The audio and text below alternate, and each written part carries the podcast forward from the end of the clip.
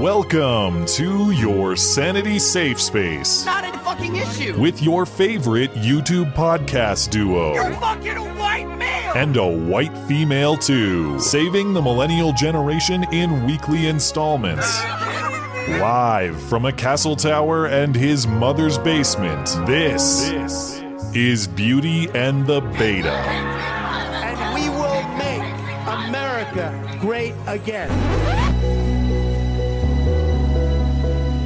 I want to get your reaction to it now because I don't want you to leave the building. No one knows more about this subject than you do, so I want to get your reaction to what it could mean if true. And I stress if true because this is a single source. Okay. Just a small town girl living in a lonely world. This single source close to Deutsche Bank has told me that the Trump, Donald Trump's loan documents there show that he has co-signers.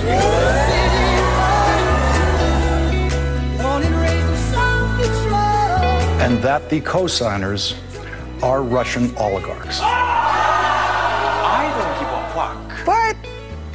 Really? That would explain, it seems to me, every kind word Donald Trump has ever said about Russia and Vladimir Putin, if true. I doubt it. This afternoon, attorneys for the president sent us a letter asserting the story is false. They also demanded a retraction. Tonight, we are retracting the story. It wasn't ready for broadcast, and for that, I apologize. You are fake news. Great story. Compelling and rich. You suck, you jackass. Very fake news. Clubs are not gay. Infowars that. I agree with that. Skag free whoever he is. Get your claws back, you are a terrific team on all counts. All right, go, go. In five, four, three. I can't do it. We'll do it live. We'll do it live. Fuck it. I'll write it and we'll do it live. Hello and welcome to the show. It is a great show. It is a terrific show. It is a tremendous show. Frankly, the best. You can't ask anyone about that. People often do. This is Beauty and the Beta. My name is Matt Christiansen. I'm flanked on my right, as always, by my wonderful co host, Blonde. Welcome. Hello. Happy Labor Day weekend, everybody. Uh, and all the best to our friends uh, in the Southeast as they brace for Hurricane Dorian. Of course, stay safe and dry uh, down there. Plenty of news to catch up on in the meantime, including another terrible shooting in Texas this weekend. It sounds like a, a traffic stop turned into a rampage, basically. Is that what happened? I think so. Uh, I mean, they didn't mention anything about his white nationalist agenda, so I have to assume that it's probably an actually a crazy person. Uh, What's true for sure is that the politics are out before the facts are. Uh, it doesn't matter what the, especially if you ask Beto O'Rourke. Facts irrelevant. My political prescription will solve the entire issue. We'll go through uh, both the facts of the matter that are available and the political reaction to it. Quietly, somewhat quietly this week, the Justice Department uh, Inspector General's report on James Comey is released. It's fairly damning, uh, damning against the former FBI director, though uh, the Justice Department will not prosecute. We'll go through what you need to know. You heard it in the intro there. Lawrence O'Donnell on MSNBC spills some massive fa- uh, fake news and then is forced to retract. Ooh. And ironically, I'm going to go into additional unconfirmed reporting about maybe the source for it because if you believe a guy on 4chan, he sent an email to Lawrence to prompt this. Now, the whole controversy for Lawrence is he reported unconfirmed material. I am also reporting unconfirmed material about the origin of the of that controversy. But as Lawrence said, big if true. If true, this changes everything. So we'll figure it out. Was Yeah. it a 4chan troll that duped Lawrence? That's kind of funny if it is. Two can play at that game, right? Uh, and Joe Biden, Joe Biden just can't stop. We we discussed was it just last week about the best strategy for him, uh, and I was saying that he needs to do a better job of making an affirmative case for himself, and you were kind of saying he needs to shut the hell up, and I can see why. Well, Yeah. he's still gaffing it up. He was busted by the Washington Post on, a, on this false war story that he keeps telling. It- I guess maybe false is the wrong word, but a incorrect combination of several stories put together into one story that is not in fact true. If I want to be as fair as possible. And um, and then he can't seem to remember Obama's name in another gaffe. And these are that's just two of them. There were several more to choose from, but we only have a limited amount of time. We'll talk about Joe as we do every week, apparently at this at this point. a lot of controversy on Twitter this week. The uh, Olive Garden was falsely flagged as a big time financial supporter of Trump's reelection campaign. Yep. Uh, not true, but the boycott effort was out before the facts uh, were in. And then Jack Dorsey got hacked, and the hackers posted spicy tweets about Hitler doing nothing wrong. So uh, we'll figure out how that happened. And then uh, before we get out of here, an update on the legal case against that family in Winnipeg accused of destroying their own restaurant in one of the major hoax hate cases of the year. When you were out and uh, and Lauren Chen was uh, was co-hosting, we actually got a meetup picture from some people in Winnipeg and they were peering into the restaurant. The restaurant is now closed. But I don't know if you remember this one. It, it, was a Jewish cafe in Winnipeg and Manitoba, and they made up this insane claim that a Nazi or several Nazis had come to the cafe after it closed, broken in, beaten up the mom to a point of unconsciousness while she was there. And spray painted swastikas all over and left. It, it turns out that they likely did it themselves. Oh, oy vey. Did but, they? Um, but uh, there, we we didn't necessarily know what the evidence for the case against them was, and now some of the that evidence is coming out uh, through the the court documents. So we'll catch up with that. Mm-hmm. And of course, we will take super chats on YouTube or Streamlabs in between topics, ten bucks and up on the Sunday show because. We are no good low down money grabbers. It will be all this and more in your favorite couple hours of listening material. Remember, you can uh, find everything show related and support the show over on the website that's mattchristiansenmedia.com. And one of the many things we have over there is uh, special deals from listener owned businesses, of course. And this week, our, uh, our feature business is uh, it's our friends over at Phoenix Ammunition. Phoenix is a family owned company dedicated to providing the highest quality American made ammunition products for competitive shooting, tactical training, range use, or self defense. Whatever your purpose, Phoenix has a product for you. Their goal is to ensure every American citizen has the tools needed to protect themselves and to train accordingly. Based out of Metro Detroit, Phoenix Ammunition ships to customers all across the U.S. and is proud to supply companies like Trijicon, Keltec, and Taran Tactical Innovations. If it's good enough for those names, it is certainly good enough for me, and that's why I'm happy every time I see the UPS guy throwing out his bag, dragging a 50 pound box from Phoenix to my doorstep.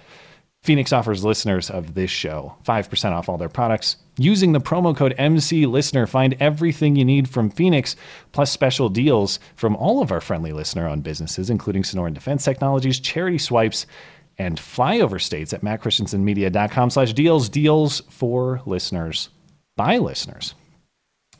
Well, uh, quick story before we get to the meat of the show tonight. It's a, it's a milestone for me. It's a career milestone, I would say. Oh, that's such a nothing hit piece. it is pretty weak, but of course, what is the meme? I'm always excluded from the hit piece. I, am never in the cool kids club. I'm, all my friends are Nazis, but not me. I'm not spicy enough. I'm not controversial enough. I always get glossed over. Well, not so, at least this time, because researchers at some Brazilian college I can't even pronounce have produced somewhat of an academic quasi hit piece, but it's what, what this is is a study of traffic on YouTube. Again, making the it's called auditing radicalization pathways. And it again is this sort of claim. This one tries to be data driven, but if you start watching Joe Rogan, pretty soon you're at you're at Jordan Peterson, and then all of a sudden you you get to me, and then you get to Blonde, and, and then boom, you're at the Nazis, as PewDiePie said when he was going through the going through the spider web of Becca Lewis's. Well, lo and behold, if you scroll down, th- this study categorizes channels into um, into what what are the categories they have here? Let me find my name. They uh, they're alt alt right, alt light, and uh, an IDW, intellectual dark web. I take great offense.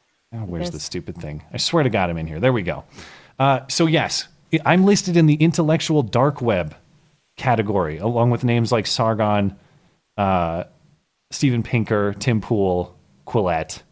But uh. you are also included right below in the alt light category. I think that's the biggest controversy of this entire study that you are lumped in with Styx and Andy Warski and Lauren Chen and Dave Cullen. And you are not, in fact, uh, among the real alt right Nazis that are listed here. Uh, so it looks like maybe you have some work to do. Maybe you have more work to do than I do. I don't know. It's a, it's the worst kept secret online that I am badly hiding my power level. These people have not done their research. So uh, anyway, um, I know my mom and dad tune into the stream. Usually, I just want to say they can finally be very proud of me that I have made it into some sort of weird hit piece. I tried to make sense. Did you look at this weird map they have in here? Yeah, it was totally convoluted. And I would like to point out that this does not count because this is a hit piece that includes literally everybody. I know. It, it doesn't count. It doesn't count. It seems like they were pretty exhaustive. But hey, I gotta, I gotta. This is the only feather I have to put in my cap. I have to, I have to count this one at least. And thanks to everybody who emailed it to me. I got Media week. Matters this week. Oh, that's right. I forgot to even put it in the show. Do you want to describe it briefly? Um, I think it only included like 10 people, but it was like Blonde in the Belly of the Beast. My real first and last name is a white nationalist that has been promoted by Red Ice and has talked about like white genocide or something like that. The premise was because YouTube just did this round of, of banning so-called yes, white nationalists. the headline was like white nationalist banned, but not all. yeah, look at these who are still up there. There's a So, whole bunch of people, and that's why when I saw it, I thought, well, they just listed like 20 channels that everyone would be really pissed off if they banned. Wasn't even Stefan Molyneux on the list? A For Media bunch of- Matters? yeah, Uh, I don't remember. I know like The- Red Ice was on there. It was the the typical, you know. It was a lot of channels that a lot of people would be very mad to see banned off YouTube entirely, and you were the very last one on the list. I thought nobody's even going to scroll down this far. Mm-hmm. I know. They're like, Like this bitch only makes one video a month. Except for in August when she made no videos. on a good month. Yeah. well, um, I'm I'm kind of bummed uh, shifting to campaign news because, of course, my favorite uh, my favorite cringe master was Eric Swalwell, and he's gone. Oh. Maybe we'll see him pop up once in a while. But Kirsten Gillibrand, highly underrated in terms of the cringe entertainment she was able to provide. I can't remember how many weeks ago it was, but I remember you and I making just kind of a informal or casual bet or wager about how long she would last and we were wondering will she even make it to the first vote and i thought she would make Yeah. it to iowa she would at least see it through to that it's like a bug flying in my face or something uh, it, it turns out not. It turns out that she is quitting the race after she failed to qualify for the upcoming September 12th debate. So I want to allow her to speak for herself and also remember some of her top tier cringe as we bid farewell to Kirsten Gillibrand. I wanted you to hear it from me first. That after more than eight incredible months, I'm ending my presidential campaign. Our work is not done, and we have a clear mission in front of us. We have to defeat President Trump, flip the Senate, and elect women up and down the ballot. I can't wait to keep speaking out, marching, and fighting with you. Together, we will make people's lives better, no matter who you are, where you live, or who you love. And I know that together, we will win this fight. Let's remember the top moments. Sorry, sorry. I'm just trying to get some ranch. Go Because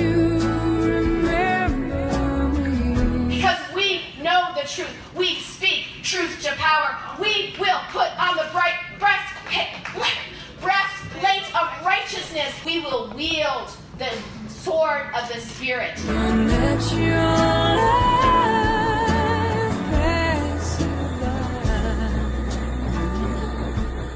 Kirsten breastplate of righteousness Gillibrand gone too soon, but it was a campaign to remember.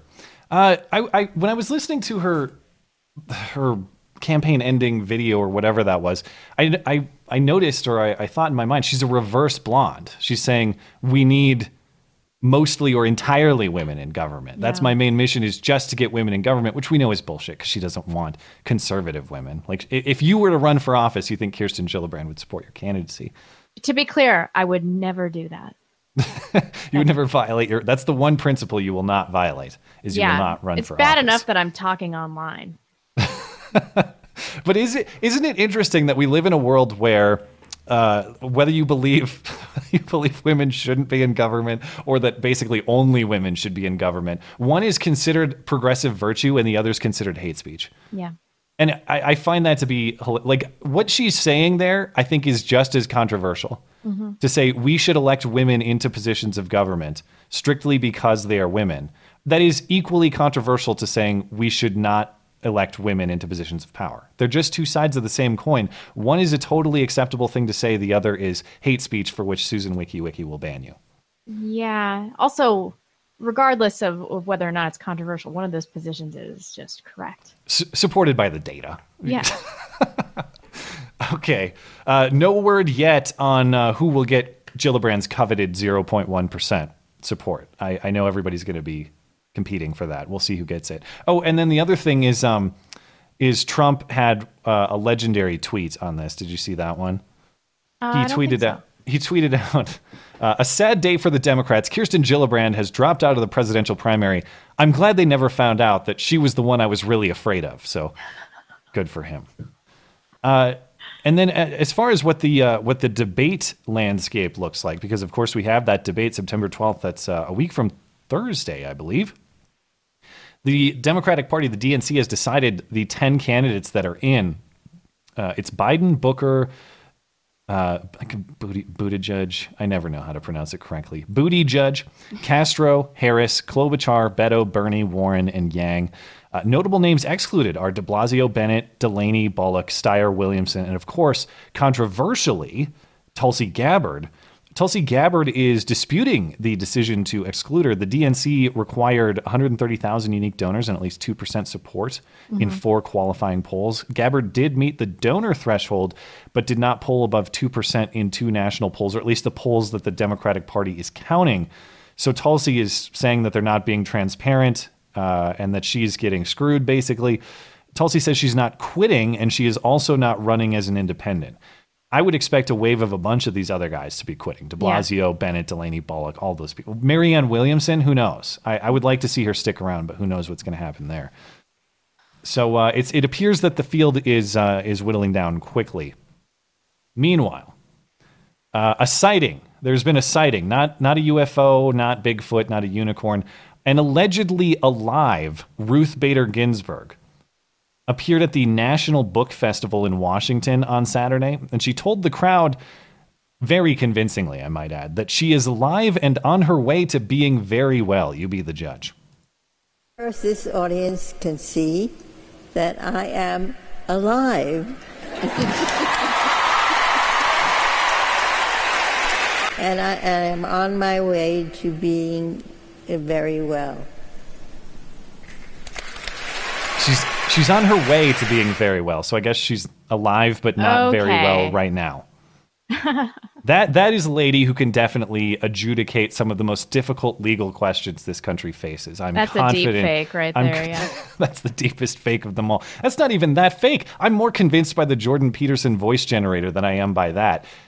That is uh, that's like those the you know little rascals in uh, in a trench coat type type costume with some sort of voice generator. I don't I don't buy it for a second. We'll see. Uh, but for now, she claims to be alive. The Supreme Court uh, their term begins, their next term begins on October 7th. Ginsburg says she will be ready when the time comes. So we'll see if that turns out to be true. Last little piece I want to get to. We did mention this on Wednesday. So if you listen to Wednesday's call in stream, this might be a little repetitive, but it's so ridiculous that it bears repeating. And I don't like to go after every little Alexandria Ocasio Cortez tweet and clip Yeah. and bit of her stream because it's we've I mean we've seen the bits and it gets a little repetitive and she's a silly woman. But this bit she said about uh, having ancient diseases melt out of the glaciers and punish us all, this is one of the craziest things I've ever heard. So she's on vacation and she says she woke up at 3:30 in the morning in a cold sweat on her vacation because of climate change. She was so stressed out about climate change. So she took to her usual uh, Instagram live platform to discuss it and she um, she described this lesser known consequence that ancient diseases are going to escape from the melting glaciers, the melting glaciers of climate change and potentially harm us all. There are a lot of diseases that are frozen in some of these glaciers. Um, that scientists fear that there's a potential that a lot of diseases could um, escape these melted glaciers, things that were frozen for thousands of years, and that they're going to get into our water and that humans could contract them, and they are going to be diseases that are thousands of years old that have vectors that we are not prepared for, that we have never seen. That's a concern. Um, even if there are no diseases frozen at all in these glaciers, you have diseases that are spread by mosquitoes, and now mosquitoes are starting to fly further north that carry diseases like malaria and um, and a whole slew of other things. And there are, you know, parts of the United States and things that are moving much further north that we're going to have to contend with diseases that we haven't had to contend with in parts of the world before. Yeah, so watch out for the dinosaur aids, as we talked about on Wednesday. The dinosaur aids are coming for us all. And of course, um, like everything, she has no idea whether or not this will happen in actuality, but the only solution is to give her full full control of the, uh, the How entire bizarre. economy. That's a weird one. I I don't know. I don't know. There's uh, there's melting glaciers in um, in this part of the country, even in, in Idaho as well. I assume. I've never heard of uh, ancient diseases escaping out of the glacial ice, but I suppose it is a possibility. Wouldn't freezing them kill them? I don't know. I don't know about the biology of this. You'd have to ask uh, some kind of microbiologist, someone who knows how viruses and bacteria can survive in a frozen state or not. Uh, but again, this is the lady who says, "I need the keys to the economy to save the world." Yeah, I, uh, I'll, I'll, I'll take my chances on um, a decentralized system, even if it means I risk dinosaur aids. Tell me what's going on. Uh, let's move to the Odessa shooting. Uh, I haven't been able to follow exactly all the information that's that's come out during the course of the day today, but uh, we've seen new information uh, after this happened yesterday, and then I think there were some law enforcement press conferences during the day today to offer some new information. So what's going on there? Yeah, so today law enforcement officials identified the man who killed seven people, wounded 22 others in a shooting spree in West Texas. He was Seth Ator, Ader, Ader probably, he's 36, Hmm. white guy. So he was pulled over by Texas troopers in Midland on Saturday afternoon, yesterday afternoon, for failing to use his signal. He then shot at police um, with an AR type weapon and sped away. He used some side streets and got on the highway. He sprayed bullets randomly at residents and motorists. So he's shooting an AR while driving. That's what he did. That's they said an AR type weapon. Yeah. So So maybe a handgun. Who knows? Well, not not a handgun in the traditional sense, at least.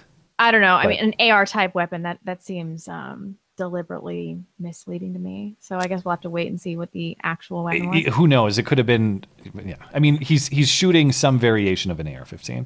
Right. Yeah. Um, he then hijacked a postal truck, ditched his gold Honda, shooting at people as he made his way into Odessa, which was about 20 miles away. And there, police confronted him in a movie theater parking lot and killed him in a shootout. So, Jesus. 22 wounded, seven killed. One of them was a 17 month old girl. She was amongst the wounded. Um, Huh. Three law enforcement officers, law enforcement officers, um, wounded. Uh, and they're saying it's unclear what his motive was. And I think that's probably true. If he had some kind of white nationalist agenda, we would definitely know by now. I saw a report that he lost his job earlier in the day.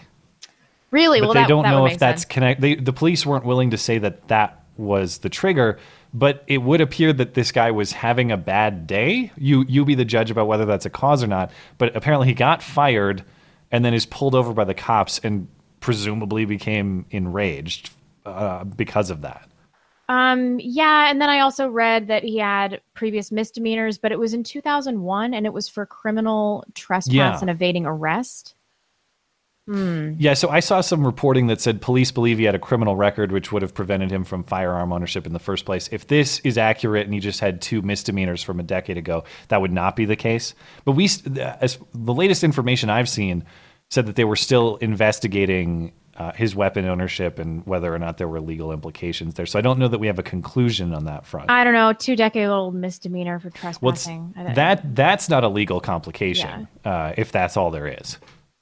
Um, his record also includes a 2018 traffic citation for federal motor carrier safety violation. I don't really know what that means. So yeah, Hmm. Uh, I I mean, don't. I guess it remains to be seen uh, what the motive was. I hate it when they say like no motive known, even if the person's insane. Isn't that in and of itself a motive? Yeah, but we don't know that he was mentally unwell, though, do we? Does he have any history of that? Uh, no, but when I don't see a manifesto or anything like that, I- I'm I'm more prone to believe that there is some kind of mental illness Yeah. at play. But yeah, Well, this is interesting too. I hadn't seen this uh, reported earlier, but it says before the vehicle came to a complete stop, the man grabbed a rifle, pointed it out of his rear window, and fired toward the trooper's patrol unit. So he didn't even talked to a cop. They must have tried to pull him over for this failure to signal. Is that what it was? They pull him over for that, and he's firing before he even stops his car. So Yeah. weird, just a, a weird story. Um, and of course, we're waiting for uh, potentially more information on on what exactly happened here. But maybe we won't learn more. I mean, the guy's dead. We're not going to get a description from him about why he did it, but perhaps there might be some uh, testimony from other people who uh, knew Yeah. what happened to him that day. Well, at some level, the information about what happened in this case is, of course, uh, irrelevant, as Mm. Beto O'Rourke says, because without knowing any information on Saturday, Beto comes out on the campaign trail and he got really edgy because he said, uh, This situation is fucked up. He dropped the F bomb. And so he was touring the. Uh, the uh, various news shows this morning talking about how it's not edgy to say the F bomb. It's edgy to have people killed by gun violence in this country. Wow, you're so cool, Beto. But uh, Beto's out there saying, I don't care what the facts are. My gun control prescription will solve it, including a mandatory buyback of so called assault weapons. Here's what he had to say.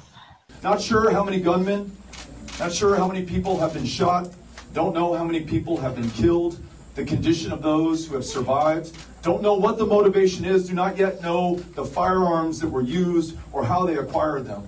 But we do know this is fucked up.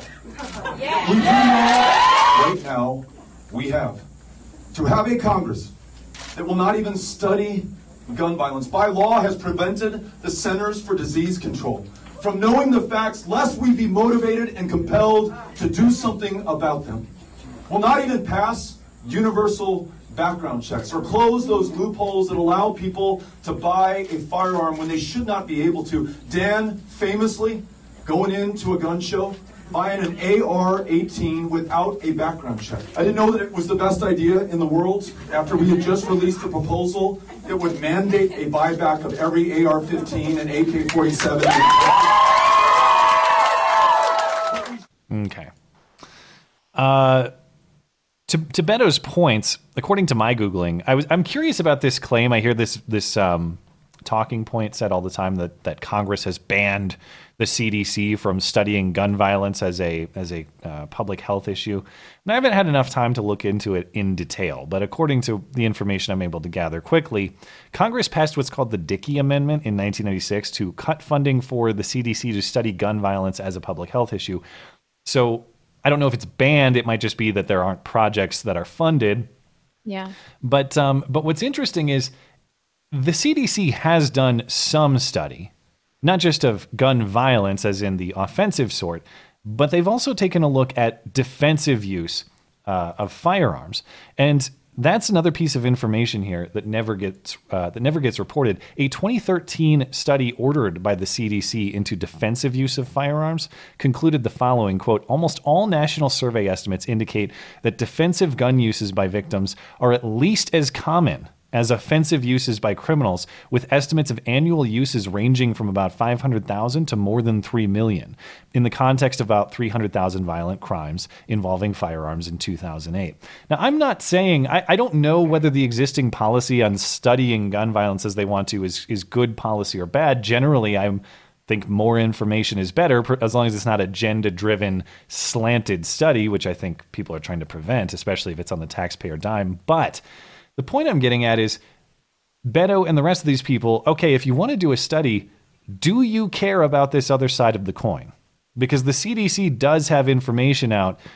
We don't know exact numbers, but there's it's it's entirely plausible and supported by the data to believe that good people are using firearms to defend themselves and prevent crime at least as frequently as criminals are using firearms in illegitimate aggression against other people. So if you want to study the whole issue, you're going to have to look at both sides of this coin. I, I'm not denying, like this sort of shooting thing is is terrible. I don't. We've talked about it way too much this year. Yeah. I don't know what the how the data will play out this year. Whether there's more gun violence this year than last, or or what's going on. But with every single one of these high profile stories, it's like, yeah, this sucks. I don't want this to happen. So you have to look at that other side of the coin too. That is to say, in a in a world where this sort of thing is possible, do I want people helpless or do I want them able to counter that criminal in a way that the CDC is saying they do at least as frequently? Uh, You know, and, and do I think that seizing firearms from law-abiding um, citizens is is going to solve the problem. We'll get to that in a moment. Uh, we did mention universal background checks a few weeks ago, so I won't go through that again. But again, what they're talking about is universal background checks on private sales, and uh, the only way to enforce that is a is a gun registry. Yeah. Why does Beto like gun registries? Because he wants to take your guns, Mm-hmm. and I'm not even exaggerating when I say that. He said as much in that video clip there, and Yeah, he clarified according to a reporter on Twitter when he mentioned Brazen, right? yeah, nobody wants to take your guns except for presidential candidates literally saying, I'm coming to take your guns. Yeah. Uh, about his comments on loopholes, there are no loopholes uh, for prohibited persons to acquire firearms. If you're a felon, if you're a domestic abuser, if you're a fugitive, if you're an illegal alien, if you've been dishonorably discharged, the list goes on. You can't legally buy a firearm from anyone. Doesn't matter if it's your uncle Bob or if it's uh, if it's a federally licensed dealer down the street. And um, to the point about you know him being a huge fan of the universal background checks, presumably you're going to have to have a registry to enforce that. It's a tool of confiscation, and that's not even a theory anymore. As I mentioned, it's it's what he's advocating. It's what he's actively saying. He said it in the video clip. This reporter clarified. This is a BuzzFeed reporter. Uh, who reports that a, at least another reporter asked Beto how he'd reassure people afraid that the government would take their quote unquote assault weapons away. And Beto responded, quote, I want to be really clear. That's exactly what we are going to do. If you own an AK 47 or an AR 15, you'll have to sell them to the government, says Beto O'Rourke. And I it, and again, it, it's all this stupid uh, linguistics. It's all the appealing language. They they like to say, well, it's a buyback. No, it's not. It's mandatory. What happens Right. when I say no sale? hmm Ironically, what happens is lots more mass shootings in the form of quasi civil war. Exactly. Yeah. Yeah. I mean, pe- when people feel like their fundamental rights are being encroached upon, that's when they flip out. And this it's is just so brazen. Like I just can't believe that he went out there and said it. Normally, their uh, their terms are a little bit more nebulous. Yeah. And, and, and it- to the point on the mandatory buyback, too, it's straight up theft. Not only is it taking your property that you legally own today and it's retroactively illegal tomorrow, it's straight up theft. Yeah. They are taking your property against your consent, and as compensation, they're offering money that they already stole from you. That is not someone buying a product from you on a voluntary basis. That's not a sale like you going to the grocery store Right. and buying a candy bar. That's like you stole money from the till at the grocery store and used it to buy the candy bar. You still stole. So we'll see. I, this sort of thing, if if the polling is to be believed, Americans are a lot warmer on things like universal background checks. I understand why. I still think it's the wrong policy prescription, but I understand Right. why people find that appealing. This sort of stuff, when you start talking about A, assault weapons bans, and then B, actually taking the ones from law abiding citizens who have done nothing wrong, that's where the, the polling numbers start to get a little dicier. So I'm not Mhm. sure that this is smart politics in addition to being a horrible, horrible policy prescription. I guarantee you, if you're on that road in Texas or anywhere, and you have some insane person like this shooting up the place, the first thing you're hoping for is a firearm in your pocket. Yeah. The second thing you're hoping for, if you don't have that, is a competent, trained, helpful, good person with a firearm in his who can bail you out. Because at that point, all the gun bans in the world don't matter. You're in an emergency situation, and Beto O'Rourke can't keep you safe. That's that's the ironic thing here. Beto's making this plea. Uh, oh, just give me a little more power. I'll keep you safe. Surrender a little more power. I'll keep you safe. In that moment, he can't. He can't. There's nothing he can do on that highway quick enough to save your life. It's up to you. And it's up to the people around you. I feel like we're rehashing this conversation on a week by week basis, and we kind of are. So thanks for sticking with us. But this stuff's important, and I really worry that these these ideas that you're just going to make your average good person in this country powerless and helpless, Right. and that's going to fix the problem. I, I hope I'm proved wrong on that. I hope that I'm wrong, but I don't think I am. Did you have anything more to say about Beto or the uh, the Texas case?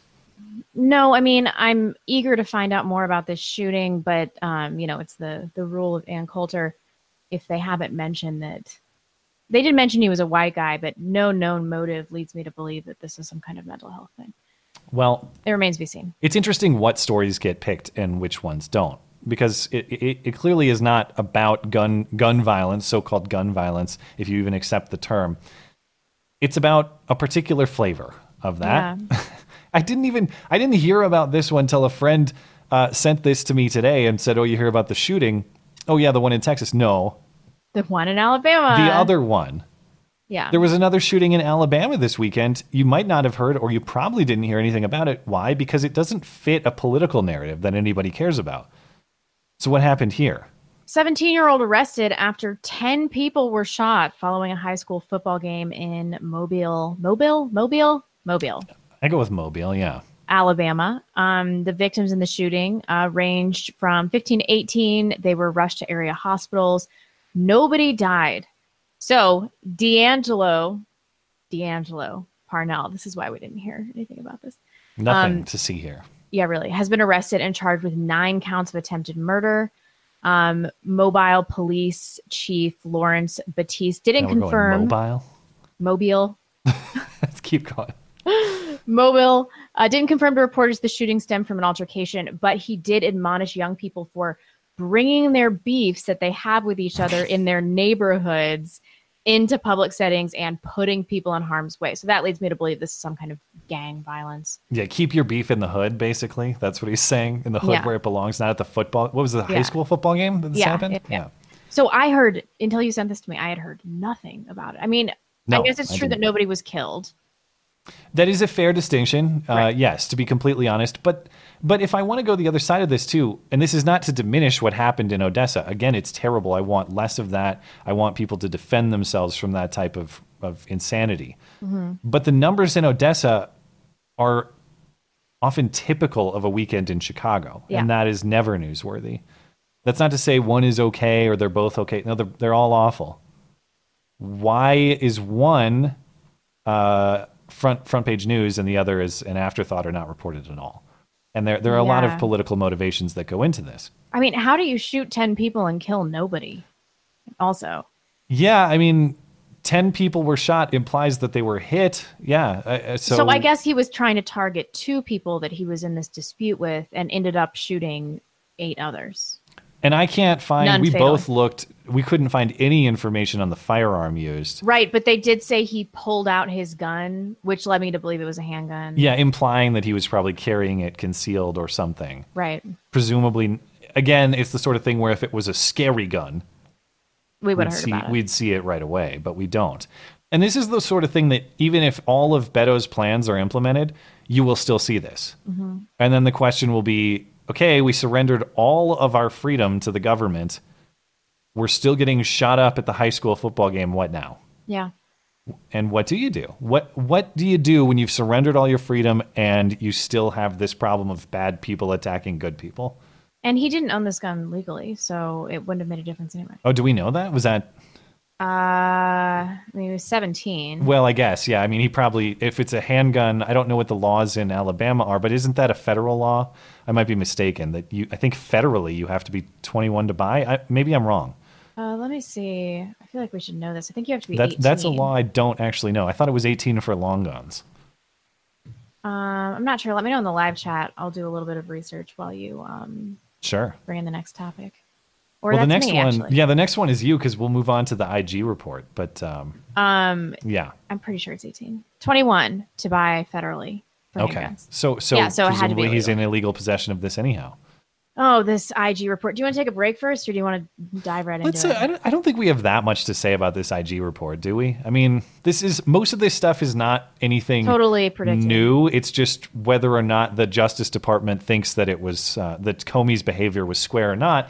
And uh, ironically, we kind of get an answer sort of parallel to Trump, although I would make the case that what Comey has done is certainly demonstrated and, and much worse than what Trump has what Trump has done in the Mueller report. But the point is, the finding is sketchy behavior that you shouldn't do, but we're not going to prosecute. I know. Even though in Comey's case, it's I'll let I'll let you go through the facts because it's not as though Comey did nothing. It's just they're not going to make a legal case of it. DOJ's IG on Thursday published a report stating fired FBI Director James Comey broke bureau policy by leaking several memos with classified information. Quote, We conclude that Comey's retention, handling, and dissemination of certain memos violated department and FBI policies and his FBI employment agreement. Hmm. So th- they were able to skirt the legality by saying that they're just saying that it was the FBI policies internal and his employment agreement. Yeah. I mean, basically, this all stems from Comey taking notes about Trump uh, b- before and or around his firing, Mhm. and then leaking those notes to his friend at, at Columbia or whoever Right. his friend was, who then in turn leaked them to media outlets. And the question Right. is, were those Comey personal documents or were those in fact FBI documents? And those So- have been deemed FBI documents. Yeah. So Comey said at the time, I asked a friend of mine to share the content of the memo with a reporter. I thought that might prompt the appointment of a special counsel. Oh, I didn't even I didn't realize he said that. Uh, That's- yeah. Wow. Okay. Um, so the watchdog office t- uh, said Comey broke FBI rules by giving a memo containing unclassified information to his friend Daniel Richman with instructions to share the content with a reporter. Yeah. The office also said Comey failed to notify the FBI after he was fired that he had retained some of the memos in a safe at home. So that must be violating the FBI um, standards. He wrote a series of memos about conversations with President Trump. He said unnerved him. Comey has stated he wanted to make a record of the interaction because he was concerned President Trump might later lie about them. Uh, yeah, Barr will not prosecute the fired FBI director over his wrongdoings. Even though we've been told that Barr is nothing but a slave to Trump, who does Trump's bidding regardless of whether there's legal support or not. Yeah. Uh, I mean, this this undercuts that narrative for sure. And then, of course, James Comey is out. Um, he's out saying, "I deserve an apology." Did you see his tweet? The big swinging dick on this guy. Well, he is very tall. I figure well, he's a waste of a tall man, as you said, right? He is a waste of a tall man, but it's Yeah. just like I was listening to Armstrong and Getty about this, and and they were talking about how this is like, um, you know, your wife finding you banging another chick, and then you being like, now you apologize to me, like, Yeah. for spying. It's like I, I can't even believe that he said this. It's so brazen. It's like so Comey thing. tweets out uh, DOJ Inspector General found no evidence that Comey or his attorneys released any of the classified information contained in any of the memos to members of the media. I don't need a public apology from those who defamed me, but a quick message with a sorry we lied about you would be nice. Well, thanks, James Comey. I, this is another case where I just want some consistency Yeah. you know, I do, I do think that if you're going to go by a, like a letter of the law argument um, in the case of Trump and say like, listen, if you believe the Mueller report, Trump talked about doing some bad stuff. Trump may have even done some shady stuff, but it didn't actually rise to the level of a legal violation. I'm not a legal expert. Perhaps that's the case here, perhaps not. You can draw your own conclusions on that. But I am really annoyed by people that want to act like there's some there's some um, super solid legal case against Trump based on the Mueller report, but James Comey did nothing wrong and move along. There's nothing to see here. Either that sort of sketchy suspect behavior matters or it doesn't. I think obviously James Comey's not going to face legal implications in this particular issue, but of course you're not going to see him. I don't think ever uh, in any sort of job in the intelligence community Yeah. again. So I don't know. Maybe what what uh, what's he going to do career wise? He could probably just retire. I'm sure he has. Does he Doesn't get matter. a sweet He's old and he's pretty rich. I think he Does- still gets his pension, doesn't he? Does he even even though he was fired, he still gets like a sweet retirement package? I have no idea. I don't know. I know Andrew McCabe was able to retain his pension. Was he? I thought he lost it. Mm, I can't remember. Uh, he, isn't he on CNN now? CNN analyst Andrew McCabe. Oh God. That's where Comey will go. Yeah. Comey will uh, replace Anderson Cooper or something. Okay, next up we got uh, the the fake news fiasco from Lawrence O'Donnell over on MSNBC. But I suppose we should uh, take a break before we do that. Sure. Uh, Polaris 589. Can't watch the show live because I'm playing Pathfinder. I'll leave you with this. Matt and I made love at a uh, insert current topic related locale where we insert current topic related pun, if you know what I mean. Very good. Very clever. Thank you. uh, Big LC, Matt and I were going to make love, but Matt must have given me the wrong address because when I knocked on the door at four in the morning, Tim Pool answered it. Whoops. Thank you for providing the origin story there, Tim. Uh, yes, I've heard that Tim is now so far down the path that he's considering arming himself. This is the stage. Yes, Tim Pool. I'm told because I did not hear him say this, so I don't want to mischaracterize him, But I am told that as a result of the attempted break-in on his uh, home, that Tim Pool is considering. Oh, when did this himself. happen? This happened like this this week. Somebody tried to break. I I might mischaracterize because I have not followed closely, but the the chat will correct me if I'm wrong. Somebody tried to break into Tim Pool's home, and I think the person tried to do it a second time or attempted to do it while he was literally making a video about it. And he says that he spoke to the cops, and the cops encouraged him to exercise his Second Amendment rights. Oh to my pr- gosh. To protect himself. Do you know where what state he lives in? I, I don't know where it happened. Do you know if this was politically motivated? I don't know who the aggressor was. No, I don't know who the attacker was. He should definitely get a gun, and then if somebody breaks in, he should shoot to kill. I can't believe he doesn't have one. I mean, his whole event, they had that whole Minds IRL event this weekend. That was targeted by Antifa. He personally is, is targeted by Antifa all the time. And I, I'm kind of surprised that Why he. does Antifa want to target Tim Pool? Tim Pool, the Dave records them- Chappelle special, is the most offensive thing I've ever seen. What what are Well, you he- people he- doing?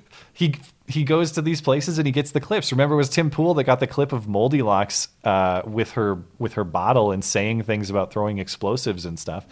Tim Pool Oh, has collected guy. some really important uh, video evidence of Antifa in the past, and so just by virtue of having that information, he becomes an, an enemy of them, regardless of whether he's their number one ideological enemy or not. Maybe they see him as like heretical. Yeah, I mean, he's not one of them, and therefore he's Hitler. Even though, Wow, uh, that's you know, he's so not necessarily he's not a proud boy either, obviously. I hadn't even heard about this. Jeez. And I, I might, again, I might have stated some of it incorrectly because I'm not super familiar with uh, with what exactly happened. I would encourage you, if you're interested in learning, of course, to go to Tim's channel and, and check it out. Oh yikes. Um Blackwing 02 doing a safe check-in after today's bomb threat. I never left the house, but I am just letting you all know I am safe. Hashtag Mankato strong. Hashtag hate will not divide us. Hashtag insert other catchy hashtag slogans. I was going to say, what did I? What's this bomb threat? What did I miss here? I also don't know. I'm not clued in on this one. Uh, I'm sorry. I don't know if it's a joke or to take it seriously. Neither. Uh, Jeffrey O'Neill, can a Melbourne deplorable lend their net- Netflix to Smeg? He thinks Rotten Tomatoes is accurate. Um, who's got a Cadbury Unity bar? Sponsor of the Straight Pride Parade. Pro Rogue Fave New World. Hashtag Free Hong Kong. That was a lot of stuff. Um, Dakota Stanton. Smegma Bukaki needs Netflix access. you say. Smeg. Good old Smeg. He'll figure it out, I think. Um, everybody should watch the Dave Chappelle special. You were right. It was it was fantastic. awesome. Yeah. it was. And thanks to everybody who recommended it to me. We were discussing it a little bit on Wednesday, but yes, um, I- I've I I've not been a huge stand up fan generally because I get bored pretty easily, and stand up has gone woke in a lot of cases. And people encouraged me to watch the Chappelle one. It's awesome. great. It's Yeah. hilarious. Uh, I was entertained the whole time. And yeah, it's offensive, but that's the point. Like it, it's When he started talking about abortion, I was like, no. and then he redeemed himself totally. Well, that's the thing is he he does have some lefty talking points, but they're mostly in setup for other things. And what I appreciated was, I mean, he's going after like un, untouchable topics like Michael Yeah. Jackson and stuff. But it wasn't just ooh look I'm talking about it. It was clever. It was Yeah. well done. So everybody should definitely check it out. Uh, Dakota Stanton, Matt and I once got drunk and made love. We agreed not to bring it up until the Gillibrand until Gillibrand becomes president. Fair Ah, enough. fair. Yes. Now the uh, now you can disclose that information. Or wait, no, until she becomes president. Never mind. You have to keep it a secret forever. My mistake. Kevin until she. Flanagan. I don't know what this means, so I'm not going to read it.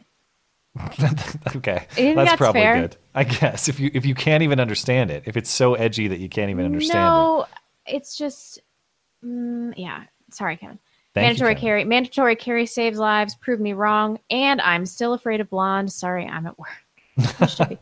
Uh, Pittsburgh. Anyone else getting nothing but Tulsi Gabbard ads on YouTube? I swear they're trying to get us annoyed at her. Doesn't matter because she's toast. Lady. Maybe they're trying to make up for the prior issue where they supposedly blacklisted her or whatever. Um, somebody got their message deleted. I apologize. Uh, well, it's going straight to uh to Planned Planned Parenthood. Uh, Damian McHugh. The gun homicide rate has been dropping since 1993, but the mass shootings have been ticking up. What do you think we can do to get this problem under control and making sure not to infringe on the rights of the people? We talk about this all the time. Um, single motherhood, I think, is a big cause. I'm I'm sure that depression, SSRIs, um, incel communities also have something to do with it. I think this is a family issue largely. Yeah. I number one, you got to fix the family, and and of course these weapons have been available for decades. They've been in possession commonly for decades. I don't know whether a quote unquote mass shooting, depending on how you define it, is on the increase or not. The point about not just gun violence, but violent crime generally being on the decline for a while is absolutely true. And so something something beyond our legal framework has changed in the last few decades.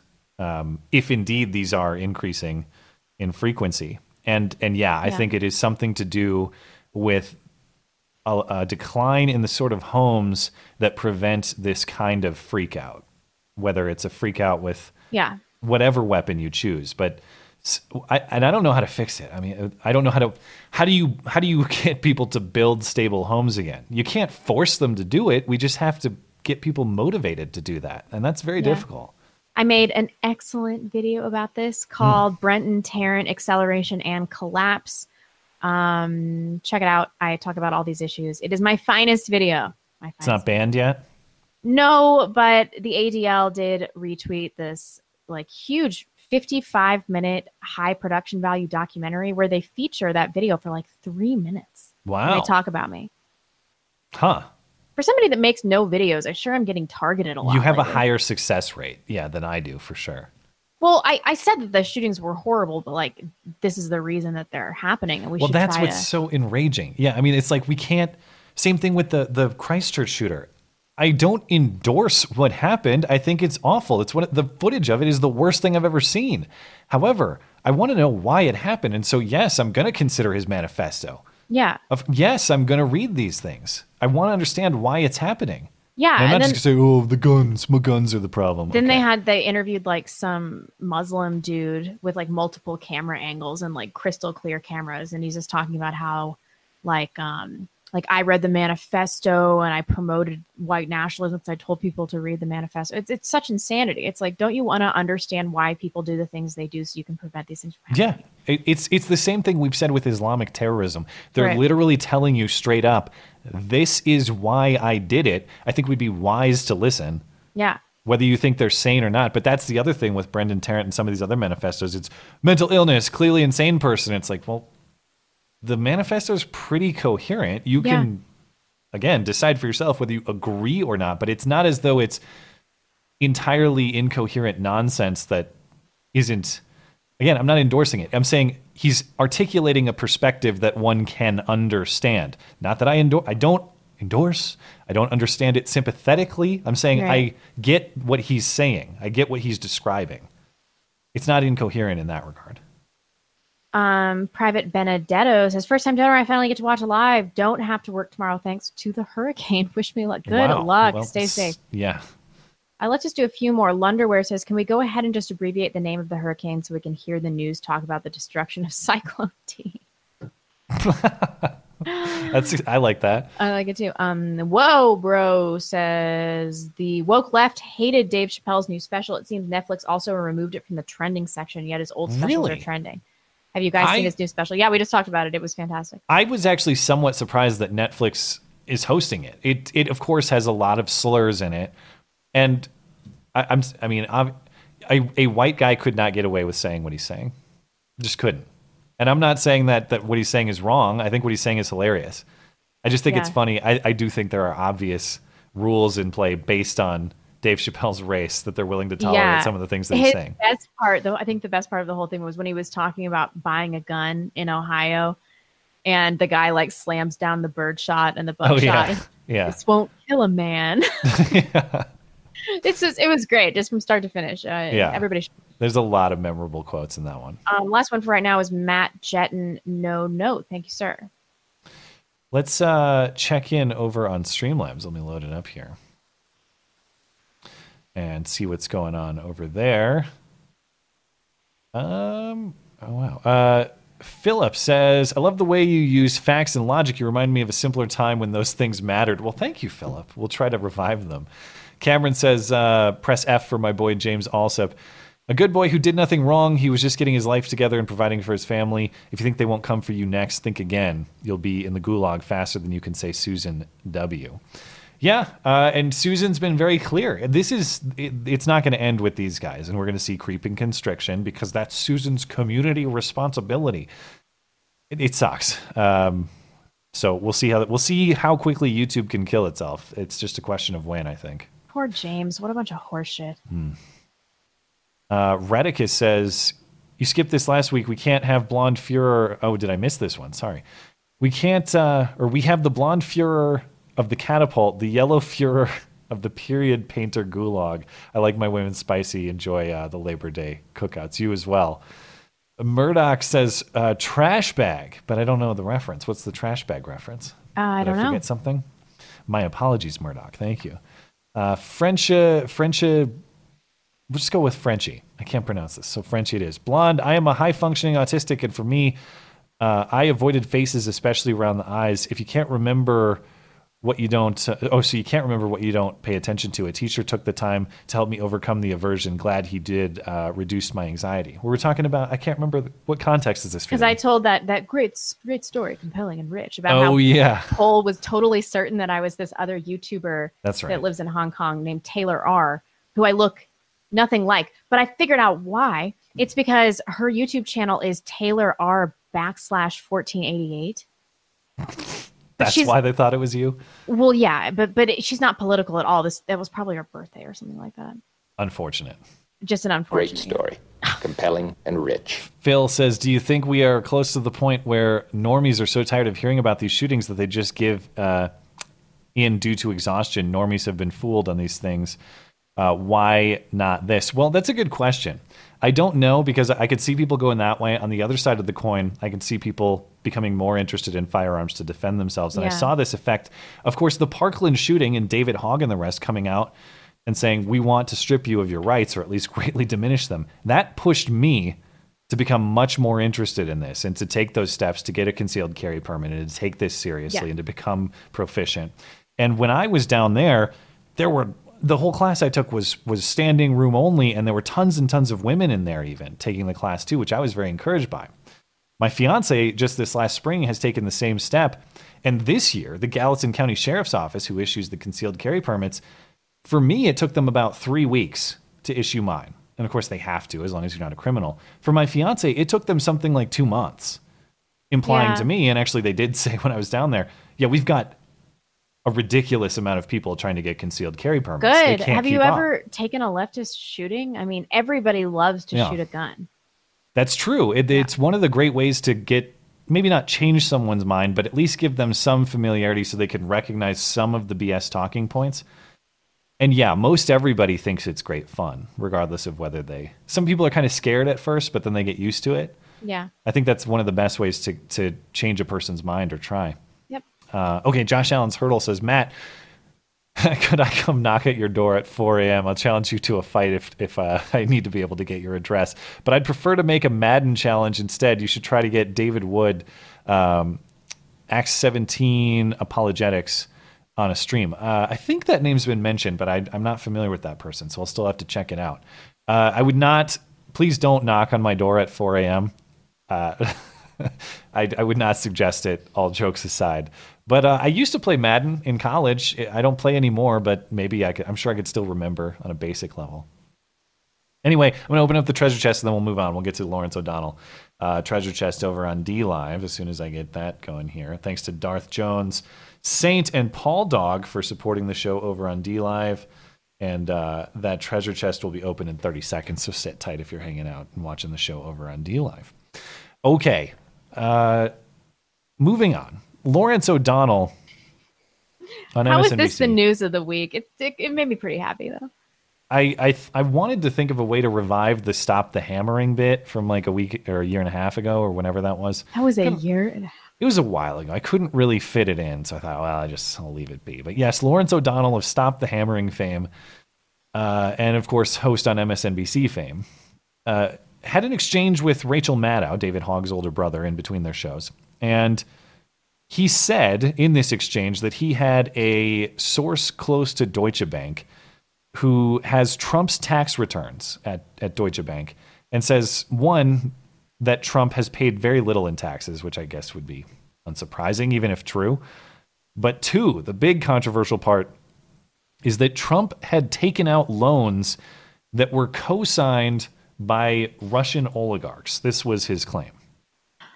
No one knows more about this subject than you do, so I want to get your reaction to what it could mean if true. And I stress if true because this is a single source okay. uh, who has told me that the Deutsche Bank obtained tax returns, which they do have of Donald Trump's, show that the president pays very little income tax. Then there's the other part the loan documents. Hmm. This single source close to Deutsche Bank has told me that the Trump, Donald Trump's loan documents there show that he has co-signers. That's how he was able to obtain those loans, and that the co-signers are Russian oligarchs. What? Really?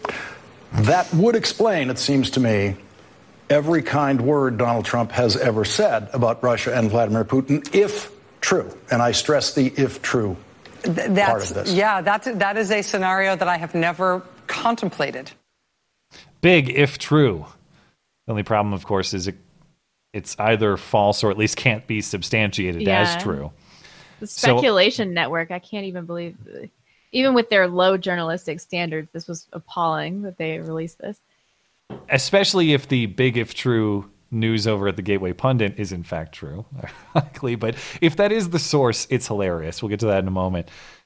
On Wednesday, an NBC booking producer confirmed on Twitter, quote, the information came from a single source who has not seen the bank records. NBC has not seen those records and has not yet been able to verify the reporting. Shortly thereafter, Lawrence himself tweeted, quote, last night I made an error in judgment by reporting an item about the president's finances that didn't go through our rigorous verification and standards process. I shouldn't have reported it, and I was wrong to discuss it on the air. I will address the issue on my show tonight, also on Wednesday. It's un- unclear the degree to which the, president's lawyer prompted or forced or threatened Lawrence to do this and MSNBC to do this, but one would speculate it might be the direct cause. Anyway, uh, MSNBC and Lawrence get a letter from um, from Trump's lawyer named Charles Harder, who wrote. Uh, the only borrowers uh, under these loans are Trump entities, and Mr. Trump is the only uh, guarantor. Is that guarantor? Is that how you say that? You're the finance person. Quote, numerous documents for each of these loans are also recorded publicly, uh, available and searchable online. The letter said that Lawrence and MSNBC must, quote, immediately and prominently retract, correct, and apologize for the false and defamatory statements, or Trump's legal team will take legal action to the maximum extent permitted by law. And so Lawrence went ahead and did that and retracted uh, on Wednesday night. Last night on this show, I discussed information that wasn't ready for reporting. I repeated statements a single source told me about the president's finances and loan documents with Deutsche Bank, saying, if true, as I discussed the information, was simply not good enough. I did not go through the rigorous verification and standards process here at MSNBC before repeating what I heard from my source. I was wrong to do so. This afternoon, attorneys for the president sent us a letter asserting the story is false. They also demanded a retraction. Tonight, we are retracting the story. We don't know whether the information is inaccurate, but the fact is, we do know it wasn't ready for broadcast, and for that, I apologize. We don't know whether it was inaccurate. Yeah, but you you don't know that it was accurate, right. and that's the point. Friendly reminder related to um, what I was talking about in my last video about Susan Wojcicki and her trusted sources. MSNBC is in fact a trusted quality news source on on YouTube that uh, the algorithm now directs you to because you don't want people stumbling across conspiracy theories Yeah. and falling down the conspiracy theory rabbit hole of radicalization. So thanks Susan Wojcicki for looking out for us and making sure that our eyes uh, and ears fall to the responsible people over at MSNBC, not a conspiratorial news network in any way. It's absolutely 100% vetted, quality information. to some extent, though, I don't want to be too tough on Lawrence uh, for a reason. He did say repeatedly, if true and unconfirmed. And they Granted- issued a real attract retraction. Yes. which they seldom do. Normally, it's just you know. But I think when it, when you have to do it in video, it it has to be more direct. It's not like retracting an article like two weeks after you Yeah. write it with a little you know subnote. And and granted, this is certainly even doing what he did, which is taking basically a rumor that he had not substantiated and just throwing it out there and saying it's a rumor, so to Yeah. take it with a grain of salt. That's not up to the journalistic standards of, of a journalistic corporation like MSNBC and the standards they should uphold. But I want to be fair because we do the exact same thing on this show all the time. Right. We say, here's some information that we're unable to corroborate or substantiate. We're just going to talk about it for the interest of the discussion. It may be true, it may not be true. You you will have to watch out for information to assess that for yourself. So uh, I, I just don't want to throw him completely under the bus because it would be throwing myself under the bus in the process. And to some to some extent.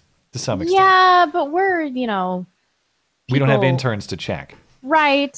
And um, we're not a major news network, and we don't claim to operate by the same standards. And we um, talk about our biases all the time. Sure. I think MSNBC does though too. I but think he, and would Rachel claim he's an unbiased journalist. I don't know. I don't know that he would, but Hmm. may, maybe. I think he and Rachel would probably say, "Yeah, we we cover the news from a left wing or progressive perspective." I mean, MSNBC's entire motto is "lean forward." You know, that's that's kind of why people get more pissed at CNN than MSNBC is because MSNBC is like, "Yeah, we're that's true. leftist." That's true. Okay. Um, it, it's not good. It's not good, but sometimes in news, you talk about things for the sake of discussion and you correct the record when it becomes clear that you made a mistake. And Lawrence did that, so I will credit him for doing that. And I also have to do this because I want to talk about some unconfirmed news myself regarding Lawrence, and I want an excuse to do that because Ah, there's the real reason. Big if true. And I stress if true because it's an unconfirmed report. But you might wonder where did Lawrence get this information? Who is his source at Deutsche Bank? How much attempted vetting did he do? And I can't answer those questions with certainty. But there is a report over at Gateway Pundit, if you believe the sourcing here. It's from Cassandra Fairbanks. And there's a 4chan user who is taking credit for the hoax. So if this is to be believed, and there is some evidence, although it's not entirely, we can't confirm uh, the whole thing. Um, but there's a there's a a poster over on Reddit who says, uh, "I'm here to claim my prize." This is posted anonymously. It's easy to send an anonymous tip to a Trump-hating news organization and watch them report it with no fact-checking. I sent the attached email to Lawrence O'Donnell yesterday, or I sent it, and he reported it. I didn't think it would work, but the bait was too juicy. Now he is disgraced and discredited. All NBC email addresses are first name, last name at NBCUni.com for NBC Univision, I believe. They are begging for tips, so I sent one. And then there's a screenshot of this um, this email, and unfortunately, this email screenshot does not show the timestamp. That would be crucial because we do know this went to Lawrence O'Donnell's apparent email address. Right. We just don't know when, and you would wonder if someone in fact did this, why wouldn't you show the timestamp to prove that you did it beforehand? But the if this is legit, the email says, "Hi Lawrence, my husband was the chief loan officer for Deutsche, Deutsche Bank with when the massive loans to Mr. Trump were approved. At the time of application, Mr. Trump's finances were assessed to be a maximum level risk according to the internal scoring system. As a result, any loans required a cosigner. Unexpectedly, the loan documents were signed by a Russian oligarch with direct ties to Putin. Robert Mueller did examine the documents, but apparently concluded all was well. I would, uh, I would be happy to speak to you to corroborate this. I have provided this tip to several outlets, so there may be competition in reporting this, and would encourage you to disclose sooner rather than later. Thank you from Heather. How dumb are they? I hope this is true. The other thing about this too about Lawrence here is like there should be you always want to do the maximum vetting that you possibly can. Of course, not all claims can be fully authenticated if there are limitations in the information that's available to you, or you have to protect sources for whatever reason. But just thinking critically for a moment, if you're Lawrence O'Donnell, it's like, well, the Mueller investigation just ended after what, three years?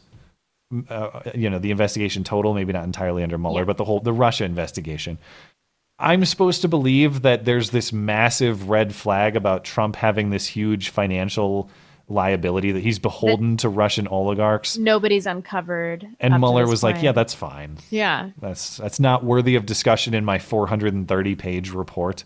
Yeah. that goes through all the other ridiculous basic non-stories that are included in the Mueller report. The real story here is that Lawrence didn't scrutinize the claim at like a basic common sense level. Or even if this is to be believed, there's no screenshot of a reply from Lawrence. You would think like No, even if this isn't at to, believe, to MSNBC. be believed, like Yeah. he would have to to hear this claim and be like, "Oh, this didn't get filtered out with the Mueller report, and I'm the first person that's hearing about this because I'm so important." It's like, Well- what are you thinking, dude? Yeah, you would think that you'd follow. And, and to be clear, that might have happened. We don't know that this is legitimate or not. The person who is his source, he might have followed up with in a perfectly journalistic way. I, I'd honestly, I'd put it like 50 50 on this 4chan claim. I, I think that it's possible, but I'm very skeptical of like not including the timestamp, for example. Why Yeah. why would that be concealed? Yeah, yeah.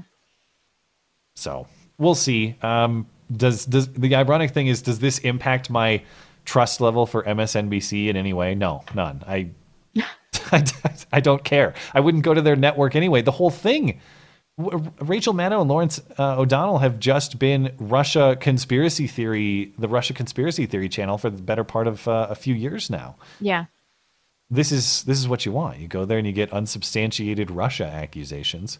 Seems uh, They're the feeding bill. people's TDS, though. That's the only reason they go to these um these channels anymore. Yeah, I, I can't believe anybody would tune into this, but that's that's the difference between Susan Wojcicki and I. If you want to watch that crap, you go right ahead. I'm not going to try to ban it, uh, ban it, or ban you from watching it, or ban uh, its availability to you. All right. Uh, next up, Biden, the gaffe master Joe Biden just continues, and Joe Biden has been telling this this uh, war story several times along the campaign trail, and um, it goes something like this. Uh, he he's telling this story about how he met uh, or he awarded a, uh medal, a Silver Star, I believe, to a Navy captain in Afghanistan. And he, he apparently the story is that this Navy captain rappelled down a 60 foot ravine under enemy fire to retrieve the body of a fellow American service member, uh, carrying that uh, that body home on his back. According to Biden's story, a general then asked Biden to pin a silver star on this man, who Biden says felt like a failure despite his bravery. And Biden recalls that this Navy captain said, Sir, I don't want the damn thing. Do not pin it on me, sir. Do not do that. He died. He died, saying, I, I couldn't save him. I don't deserve the medal. That's the gist. And Biden punctuates this claim with, quote, This is the God's truth. Uh, my word is a Biden, which my word as a Biden doesn't necessarily mean that much, I guess. The the Washington Post vetted the story and reports, quote, almost every detail in the story appears to be incorrect. Based on interviews with more than a dozen US troops, their commanders, and Biden campaign officials, it appears as though the former vice president has jumbled elements of at least three actual events into one story of bravery, compassion, and regret that never happened. So the facts of the matter here are that Biden visited the uh, visited, visited this province in Afghanistan uh, when he was a senator in 2008, not a vice president. Oh no. the uh, not the vice president. The guy who actually did what Biden is describing was an army specialist, not a navy captain. So there was an event like this. Okay. Yeah, I mean branch and rank, but the problem is that's not the guy that Biden pinned a medal on. Yeah. That that guy uh, earned a Medal of Honor and not a Silver Star, and was awarded by Obama at the White House, not Biden in Afghanistan. Ooh. So that's a problem. You know, if it's just you mixed up the branch and the the rank, yeah, fair enough. But he's jumbling things in, in more than just that way. The Post writes, uh, quote, in the space of three minutes, Biden got the time period, the location, the heroic act, the type of medal, the military branch, and the rank of the recipient wrong, as well as his own role in the ceremony. So that's quite a lot. But this is Um, old man stuff. Well, Biden, in Biden's defense, and we'll get to what he said and what the facts of the matter in are in video in a second. Biden's story is rooted in another event in 2011 Then Vice President Biden pinned a medal on Army Staff Sergeant Chad Workman. Uh, and Chad Workman, I believe, was trying to save a fellow soldier who was in a burning vehicle. And Workman says he didn't believe he deserved or earned the award because that man did not make it, if I understand the story correctly. But here's a, a video breakdown of what Biden said and the facts of the matter. One of his buddies got shot, fell down a ravine about 60 feet. This guy climbed down a ravine, carried this guy up on his back under fire.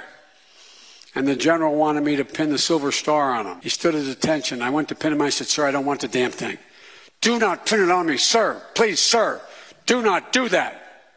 He died. He died. But the Washington Post dug into the story and determined Biden got the time period, the location, the heroic act, the type of medal, the military branch, and the rank of the recipient wrong, as well as his own role in the ceremony. Biden seems to have conflated several events. Kyle White, the serviceman he describes, an Army specialist, not a Navy captain, was actually presented with the Medal of Honor by President Obama in Washington, D.C. But the vice president did pin a medal on a different man in a different part of Afghanistan for a different act of valor Army Staff Sergeant Jeremiah Workman, who tried to rescue a fellow soldier from a burning vehicle. Workman telling the Post he did say to Biden then, I don't want it. He died. And Workman adds Biden looked him in the eye and said softly, I know you don't. Okay, so the conversation sounds legitimate, but the the premise of the conversation isn't quite right. Uh, Biden himself responded to the Post story in, in at least two instances. Speaking with the Post, Jonathan Capehart, Biden says, quote, I was making the point how courageous these people are, how incredible they are, this generation of warriors, these fallen angels we've lost. I don't know what the problem is. What is it that I said wrong? And then campaigning in South Carolina, Biden said, I don't understand what we're talking about, but the central point uh, about it was absolutely correct, what I said. He refused the medal. I put it on him. He said, Don't do that to me, sir. He died. He died. Okay. Uh, well, he's too old. That's the real problem here. we could solve it that way. I, I, I have. Okay, what's wrong with this is at least two things in my perspective. First of all, it, it shows that you don't actually take great care with the stories that you tell on the campaign trail. It's just about grandstanding yeah. and not the actual facts. Um, and and the other issue I have here is that it's I think it's actually really disrespectful to these sailors and these soldiers. Just jumbling up these stories kind of shows you don't actually take great care in listening and understanding and considering each of those individual stories. I don't think there was intent here. I think this is just old man memory confusion nonsense. I agree. I don't think it's sinister in that he's inventing a story for political gain. I think he probably sincerely has a false memory or has conflated yeah. some things. So I'm not saying that he's throwing American service members under the bus or anything like that. Um, I just think that if you take these stories as seriously as you ought to, you're less likely to jumble them together. That, but that assumes that you're a person of fit mind, and perhaps Joe Biden isn't. I don't know. He's a person of elderly mind, that's for sure. Yeah. But the other issue I have with this too is is Biden has campaigned. Remember in Iowa, another one of his gaffes recently. We we choose truth over facts. He says, which of course doesn't make any sense. That but the sounded point he's prepared, making, though.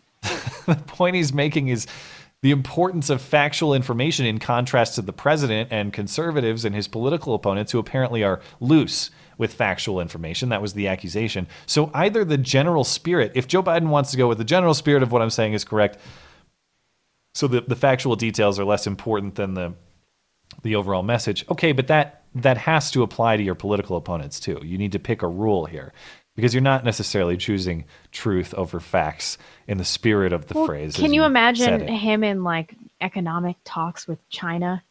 That mentality would be a disaster. I don't want him to be president. I mean, I, I don't want to imagine him in any presidential role, uh, especially. I mean, your theory is probably the correct one. I don't need to overthink this any more than just an old man has an old brain that's getting older. He couldn't remember, apparently, Barack Obama's name when he was describing. I forget where this campaign stop was, but he's on the campaign trail and he's describing uh, the Russian annexation of Crimea and the president and the vice president's reaction and role in that.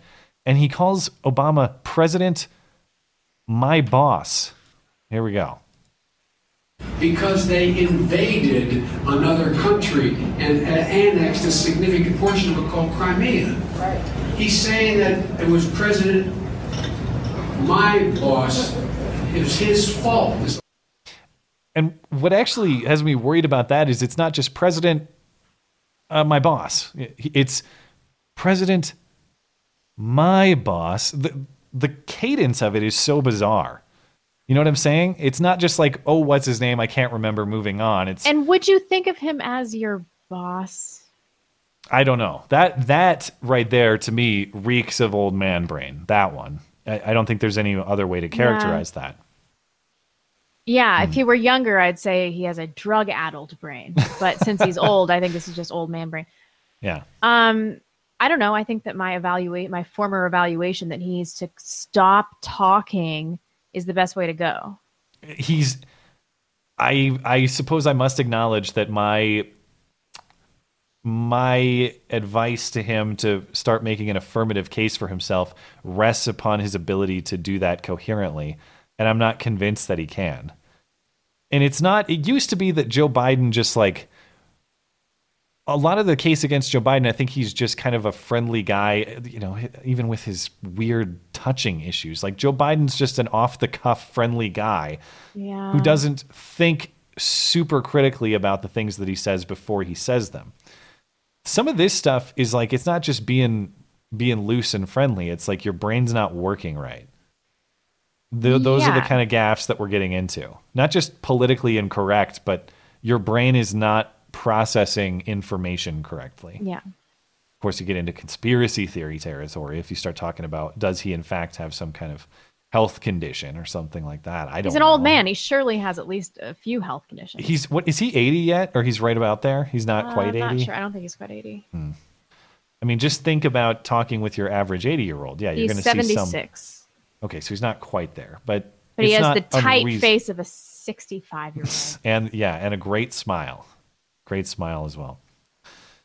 Anyway, I'm sure we'll have more gaffes to discuss, more Joe Biden gaffes each and every week, since uh, he's still he's still up in the polls. That uh, Monmouth poll that had him behind, uh, or at least in a statistical tie with Sanders and Warren this week, looks like it was an outlier. All the other polls that are coming out still have him maintaining you know, a, a, about a 10 point lead over the competition, something like 30% to 20%. So again, I don't know as, what it is. I I've got a soft spot for I don't know what it is.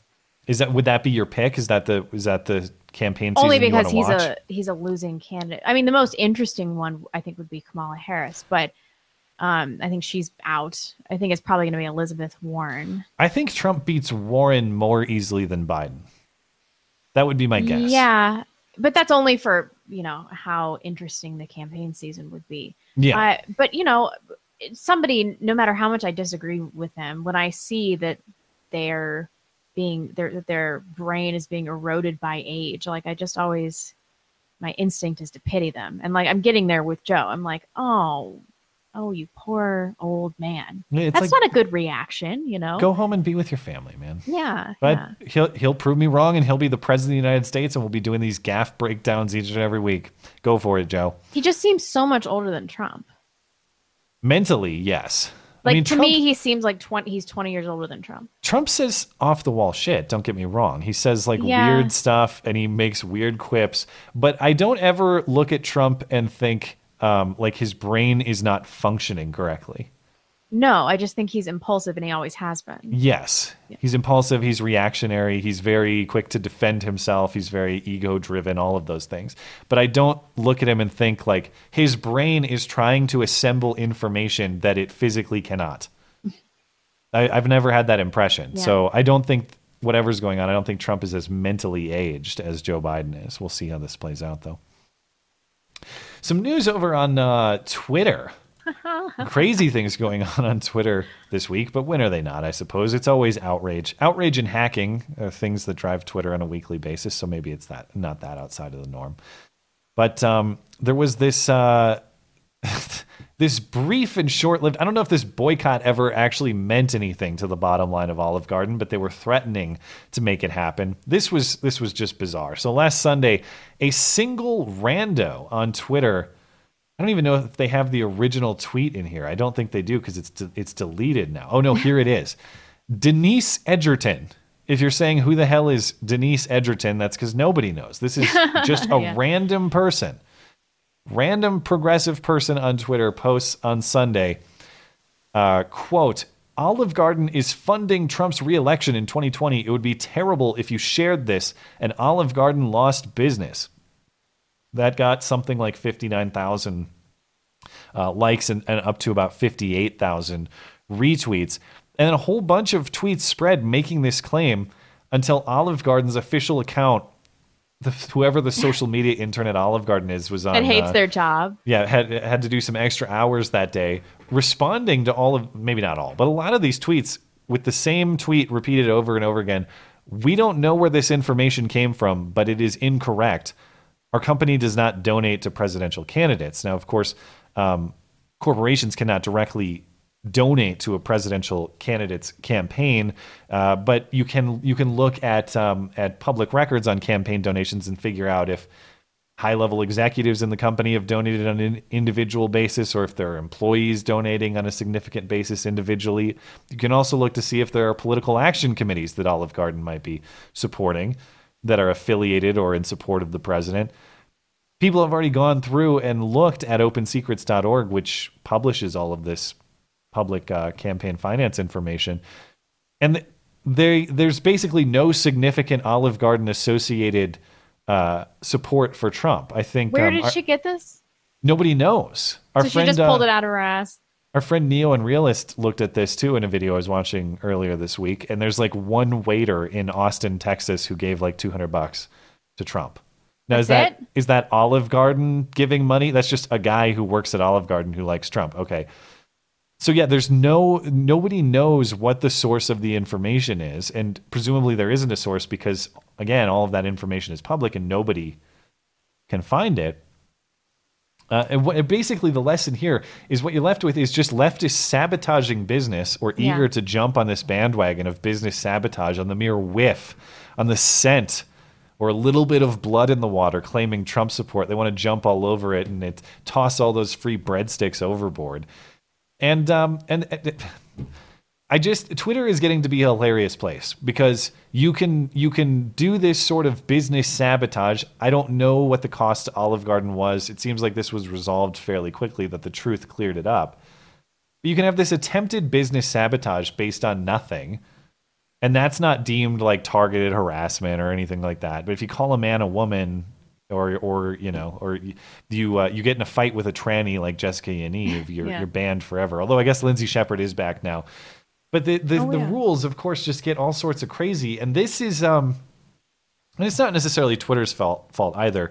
We've cultivated a culture where people are just willing to believe any of that. They're so thirsty for a target, I suppose, to direct their rage at that the factual information to justify their rage is secondary to their need just to have somebody to tear down.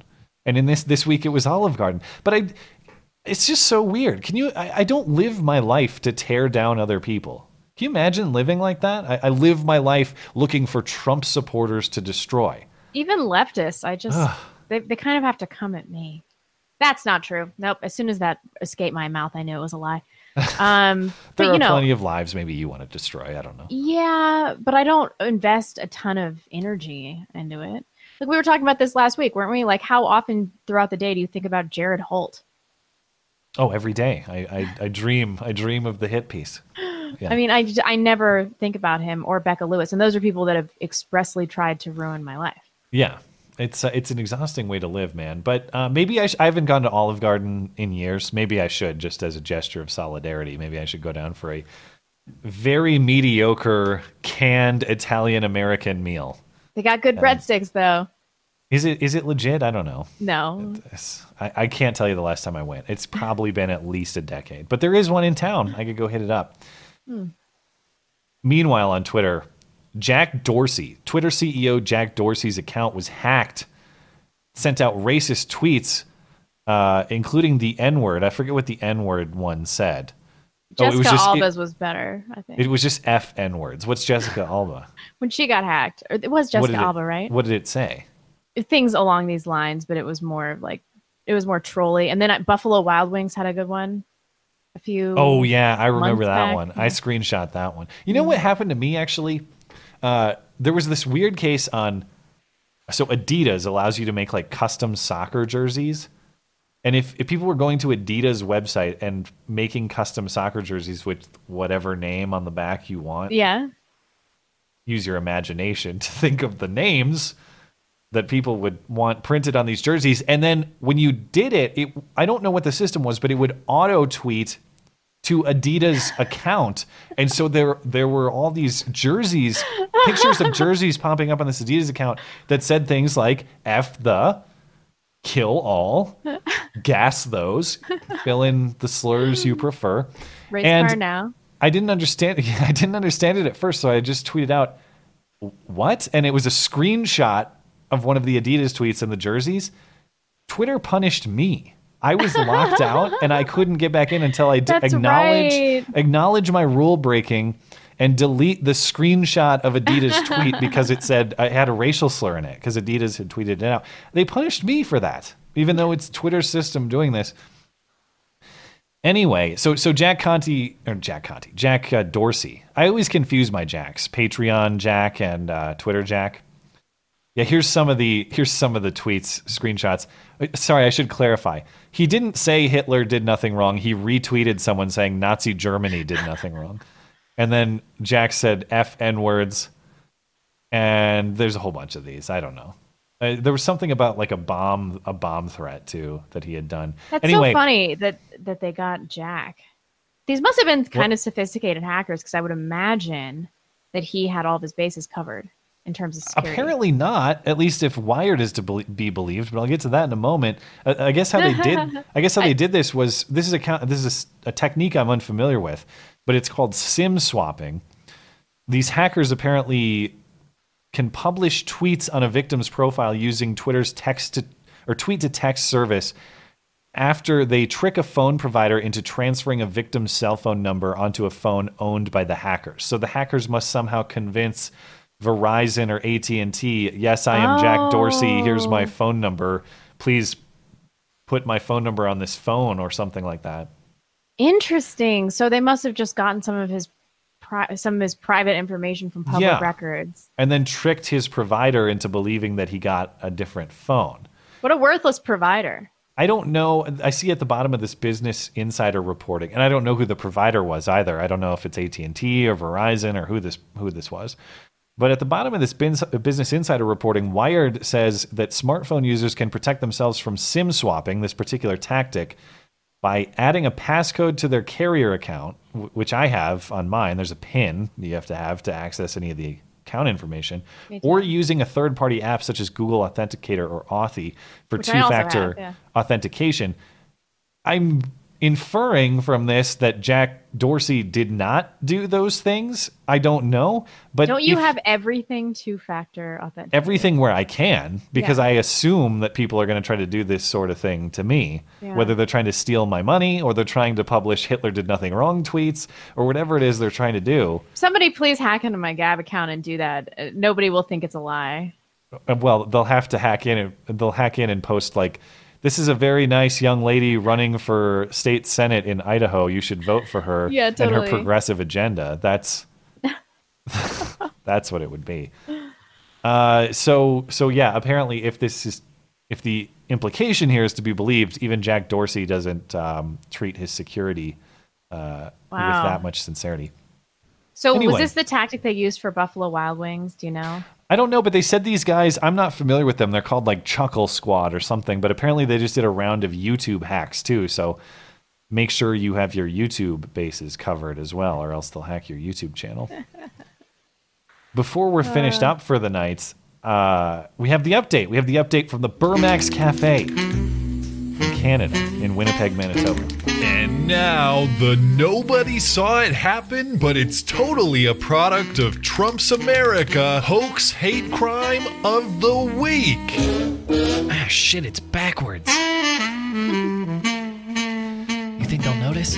Or uh, or Trudeau's Canada.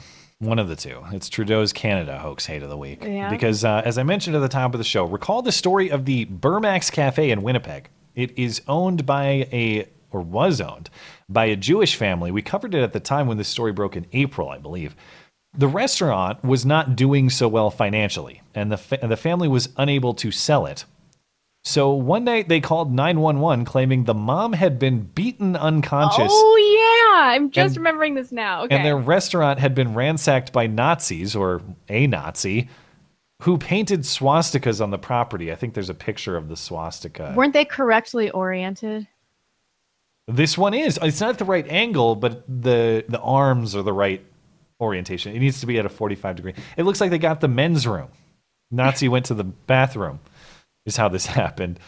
Well, in April, the family was charged with hoaxing the whole thing. We didn't get a good understanding at the time of what the evidence against them was, but court documents now reveal uh, a good bulk of it and how this Mhm. story unraveled. So, Police, of course, checked cameras mounted on transit buses and streetlights, as well as checking the family's uh, cell phone records and communications, plus information in their alarm system and the restaurant's Wi-Fi routers. This a subplot here to consider is just remembering, not just for the sake of hoax hate or whatever it is that you may be doing that you don't want recorded. Holy cow, is everything that you do recorded on your own system or on systems that are just out there? The amount of cameras that are in Winnipeg, apparently, at every traffic light recording what's going on. There's not a lot that you can be doing out in public without having some eye seeing you do it. So, Yeah. for better or worse, just be aware of, of that going on, especially if you're trying to trick people into believing that Nazis attacked your cafe. But um, a, a lot of this, a lot of the, the public camera stuff helped debunk the family's story on what happened. So the family had claimed that the son and the father, Alexander and Maxim, went to Home Depot after the restaurant had closed or around closing time, and that the mom was the only one there, and the Nazis came and kicked her ass and and spray painted the place and just smashed windows and stuff. But um, oh, I lost my place here. Oh, but the video evidence. So they they, they looked at the video evidence from these streetlight cameras and other public cameras. And it revealed that the dad did, in fact, go to Home Depot, including security footage at the Home Depot itself. There he is shopping. So dad goes to Home Depot, but the son did not. So the son claims he was seated in the passenger seat with his dad driving to Home Depot, but he was never in the car. There's multiple images of the car, there's nobody in the passenger seat. So we know that the son is not being truthful. It's believed, and other evidence suggests that the son was there the whole time with his mom, who was beaten unconscious by this Nazi. They also had an ADT security system with cameras. And shock of shocks, the security system was not recording video when this attack happened. I- No. yeah. But I don't know if the family realized that the security system does still record a log of every door that is opened or closed, uh, in addition to sound. So there was the sound of glass breaking.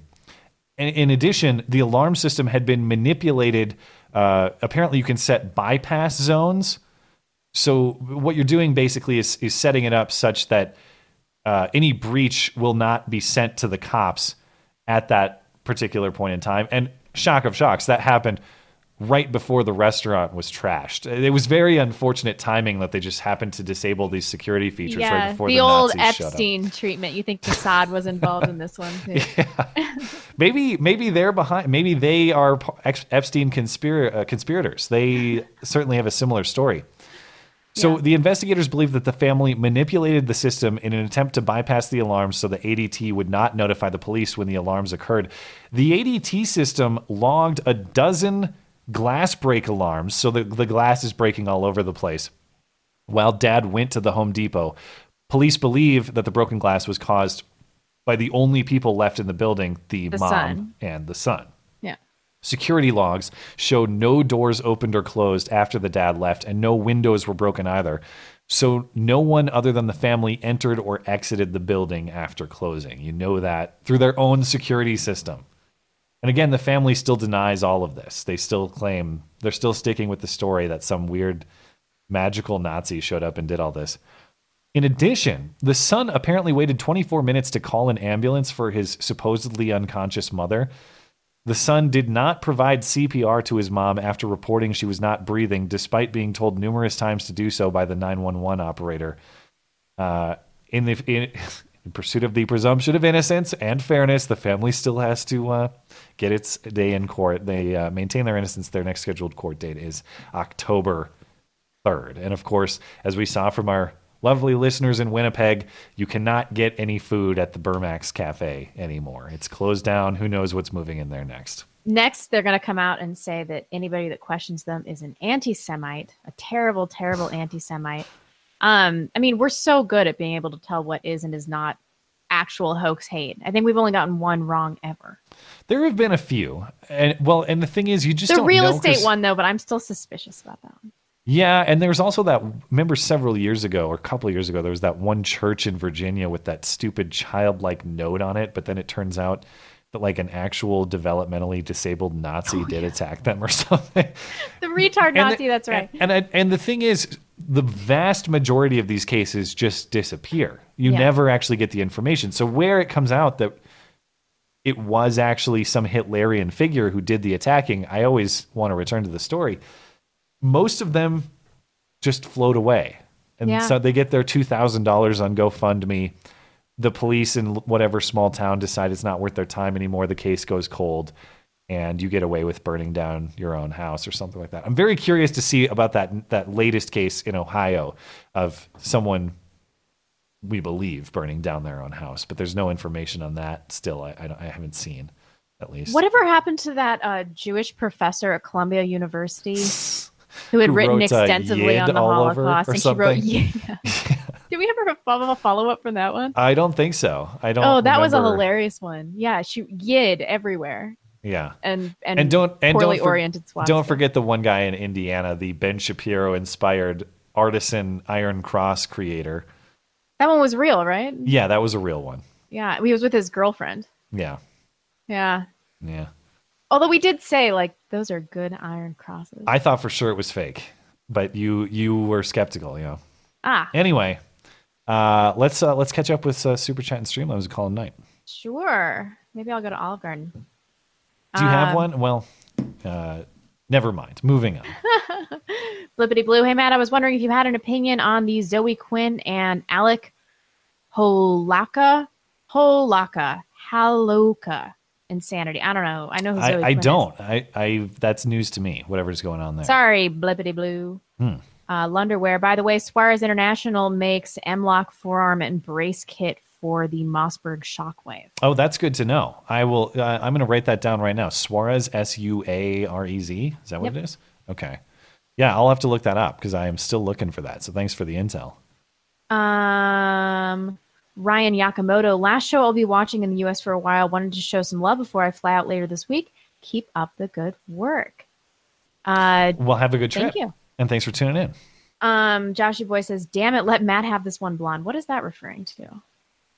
Oh, the hit piece. I think it must be the the hit piece. The one Oh. feather in my cap.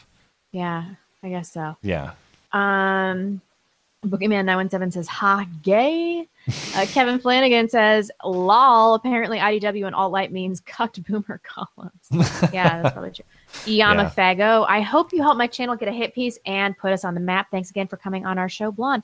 Uh, yes, I was on the Generational Gap yesterday, two days oh, ago. you should uh, you should give me that audio so I can put it on our podcast. Oh, cool! I will. Um, so check it out, the generational gap. I also have it linked on my channel, um, at the bottom of the page under other appearances. Sweet. Uh, Lunderwear. Still waiting on breaking news about Hillary Clinton caught on CCTV at a thrift store buying a prison guard Halloween costume, bed sheets, and a cloth rag, you know, to wipe the servers. She's Uh, getting a start on Halloween. She's going uh, as herself, I guess. Yeah, seriously. Yeah. Um, Son of the Wolf. They had to resurrect Jim Henson to make an RBG puppet for that interview. No way that mummy is still alive. Yeah, she looks terrible. Um, uh, I would. I'd believe that Jim Henson is still alive over her. Yeah, really.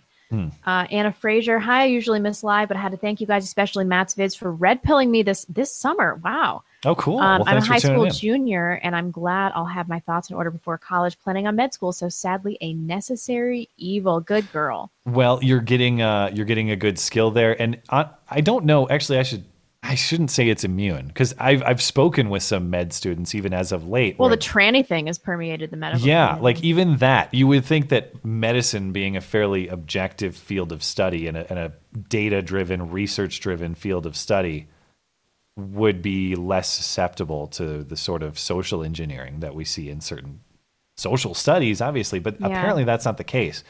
So, uh, yes, I hope uh, good luck in medical school, and I hope it's I hope it's minimized.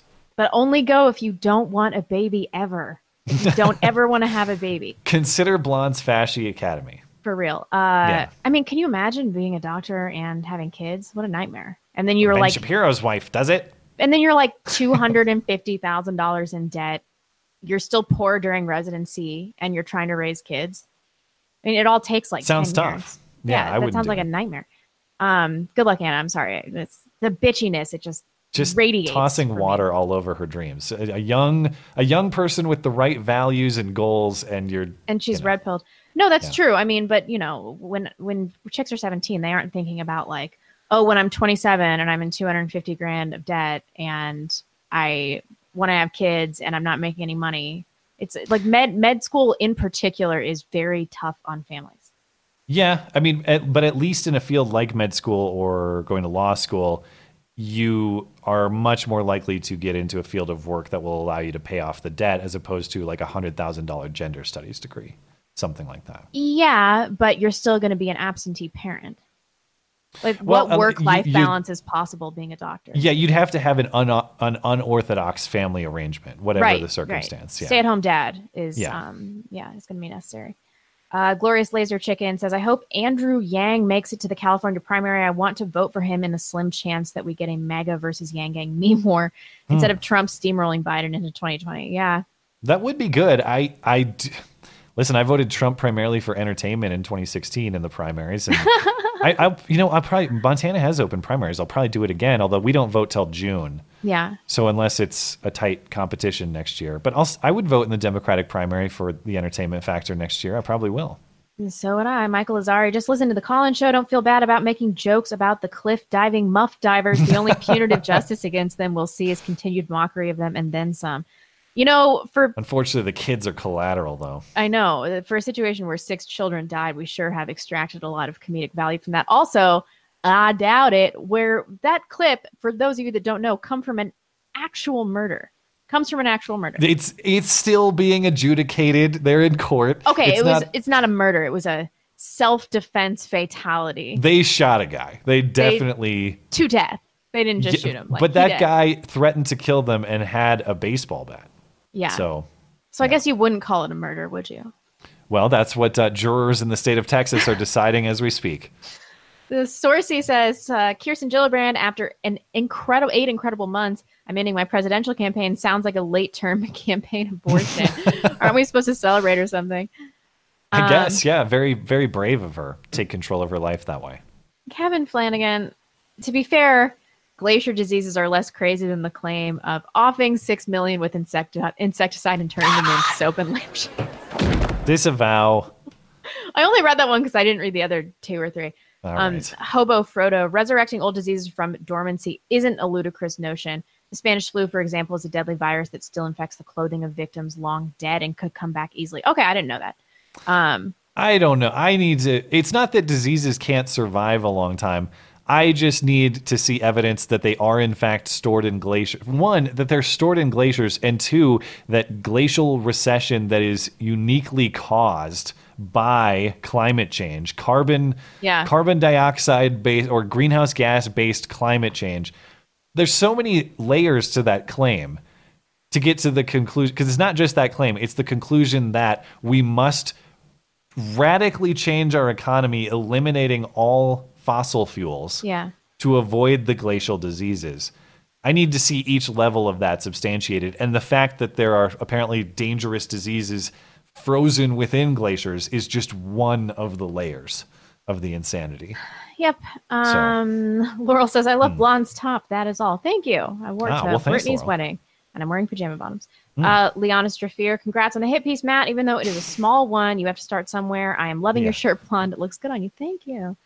Um, Hassan Chop, I'd be more scared of contracting a medieval disease from walking around Seattle here than any glacier melting. Oh, yeah. for sure. What was the plague they said that's in uh, Skid Row or LA? plague. Yeah, it's like some some medieval uh, disease that you Yeah. can get there in the homeless encampments.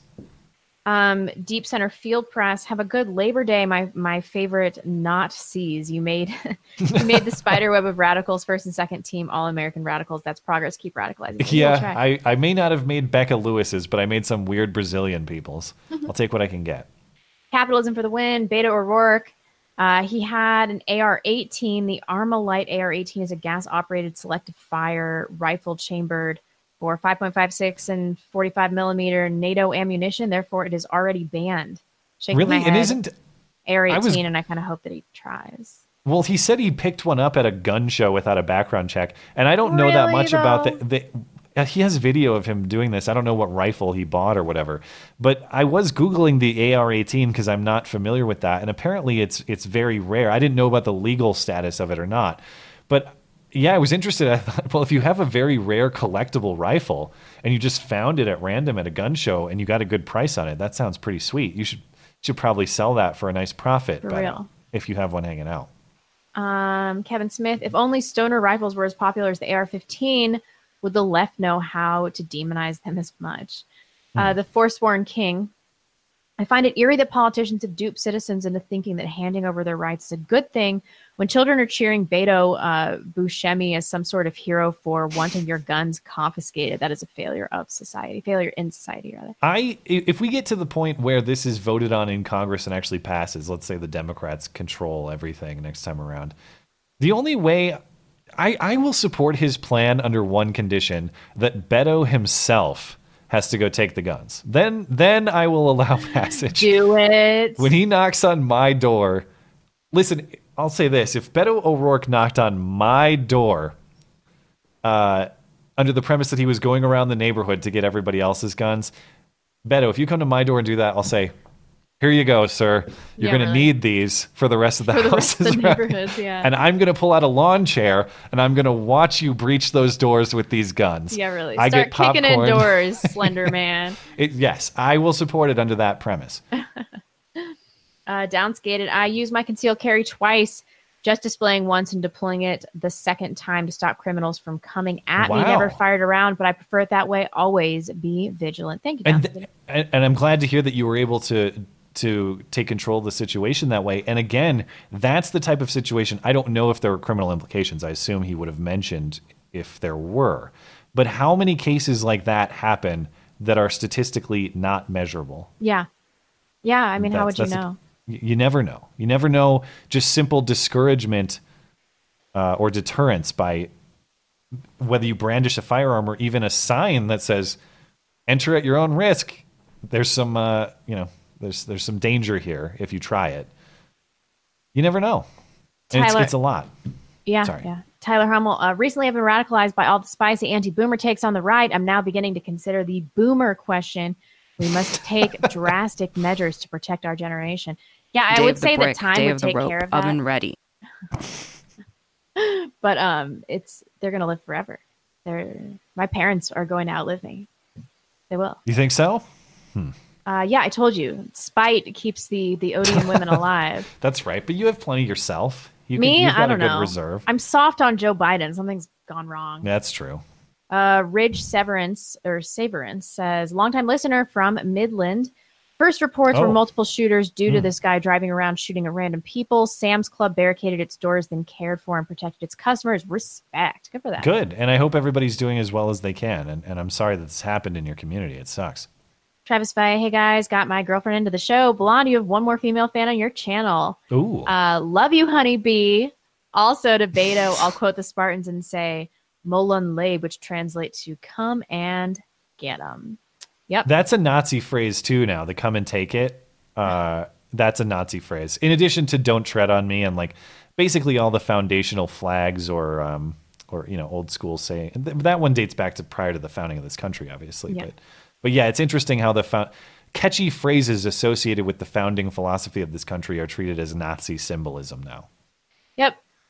Um, Mito says by taking guns away, ergo making specific weapons illegal, you only create a surplus of weapons on the black market. By targeting the problem this way, they make the problem worse. Absolutely. It's- Semper ad meliora. That's definitely true. Uh, for the record, in Chicago, from 825 to 831, 63 people shot, 12 killed. Damn. Yeah, Nobody cares. Yeah, no, it's not news. Irrelevant. Mm-mm. Um, Joseph Duff Kulisics. I once sent Matt a message, Matt a link to a trauma surgeon's talk on terminal ballistics, and as I recall, handguns are not terribly lethal. About six out of every seven people shot with a handgun survive. I bet not in the face though. And I've seen different. Um, I've seen different studies on a lot of uh, like Or lethality by lethality by caliber type claims. And what I've seen, and I'm happy to look at any evidence. I'm not trying to conceal information here. What I've seen Hmm. is basically the age old adage that that placement matters far more than caliber. Whether you're shooting with some large rifle caliber, or you're shooting with a 380. You know that a properly placed round it matters more in terms of lethality than the round itself. And how many of those people are shot by accident? I bet those are more rarely Yeah. fatal because you're if you if you shoot yourself by accident and your weapon is like in the proper position, you're going to shoot yourself in the leg, Yeah, which is and- almost and- never going to kill you. And and I don't know for certain, but in the premise of the shootings, that, or in the context of the shootings this weekend, where you had a rifle used in one case where what seven lives were lost and there a couple dozen injuries perhaps, and you have a I guess what we presume is a handgun in the Alabama case. You have no fatalities but ten injuries. Fair enough. Maybe rifle versus pistol pistol caliber was the difference in the death count in that story. Yeah. The point is, if we make people who have those rifles criminals, and let's say we even get most of those rifles out of homes, again, do you think this is going to stop uh, once we only have these handgun shootings like Alabama? Or is Beto going to be out there the next weekend saying, we have to take the handguns now because Yeah. people are still getting shot? Yeah, definitely. Yeah. Oh, somebody dangerous spaces just said leg shot could kill you if you hit the fem- femoral artery. Oh, yeah, that's absolutely. true. It definitely could kill you, but I'd imagine that um, that accidental discharge have a lower fatality than other types of uh, gun crimes. And, And, well, and that gets difficult too. though, Because, well, but it's off. That sort of stuff is counted in the activist research generally of quote unquote gun deaths if Right. it's fatal. Suicides. Two thirds of their numbers are suicides. Yeah. They count them as gun deaths. Right. Okay. In the same way they count a murder as a gun death. Yeah. Which it is. I mean, Well, aren't those the only ones that really matter? Yeah, the, distinct, the distinction that matters is someone, an aggressor taking someone else's life versus someone taking their own. Right. And I, suicide sucks. Of course, I want suicide minimized too, but it's a fundamentally different act Right. than killing another person. To, to lump those together and act Yeah, like guns yeah. are the sole cause. Especially considering that people on the right are always talking about self defense as a means of, uh, you know, uh, retaining 2A. So Yeah. I don't know why suicide would be a pertinent statistic. Well, and and even though certain regions of this country do have a significant suicide problem, Montana being one of them. I don't know about Idaho, Alaska similarly. A lot of it has to do with rural, isolated communities Yeah. that you don't have access to the help that you need sometimes. And if you in terms of suicide rates by country, the US is not actually that high. And you can look at places like Japan that have a serious suicide problem comparatively where almost nobody owns a gun Yeah. you can you if Jeffrey Epstein can hang himself and break his neck bones with paper thin bed sheets, you can find a way to get it done if you if you've set your mind to the task of ending your own life, unfortunately. Guns may make the task easier, but they're again, they're not the cause. They're not there's you have to make that decision to pull that trigger. And women uh, rarely commit suicide by firearm. Yeah. Um, Except for the YouTube shooter who shot herself in the stomach or how whatever. did. bizarre. God, man. Um, hold my vegan kebab. Uh, SB says, "Cheers to you, Matt and Blonde. I won't be able to listen live tonight. My friends and I are off to graffiti the old synagogue. Just remember, the spokes go clockwise. Always remember the I spokes go clockwise. disavow. Yeah, I, I remember it because they're supposed to be like an S shape. you should see an yeah. S shape. Yeah, it shouldn't be backwards. Um, Canadian conservative. I have cans and water bottles to defend myself and my property. Vote the neocon is the only opinion I have. Uh, Sock Puppet Joe. The Quartering did a video about the guy who might be a homeless soldier, according uh, according to a letter written to Blair White and others. The Uh, the shooter? Are we talking about the shooter here or what? I do not know. Ho- I'd be surprised if he's homeless but driving around. Is he living in his car? Is that what what it would be? I don't know. I have no idea. I'm sorry. But they said he Um, had a job too. If he got fired from it, so I don't know who we're talking about here. But it, it's possible, I suppose. Uh, oh, the Tim Pool guy. Oh, the guy who tried to break into Tim Pool's house was homeless. Gotcha. Okay. Uh, Big Red Doggy, great show tonight while enjoying a very nice Coors Silver Bullet. Too bad some guy in the other room keeps being too loud. Jeez. So Big Red Doggy is a longtime supporter of the show. He's actually hanging out at my house right now. Uh, he's in the other room With your hot one of my fiance. Silver bullets, and we're gonna go. Um, we're gonna go shoot tomorrow at the range uh, in Labor Day celebration. We're gonna look like absolute terrorists doing it.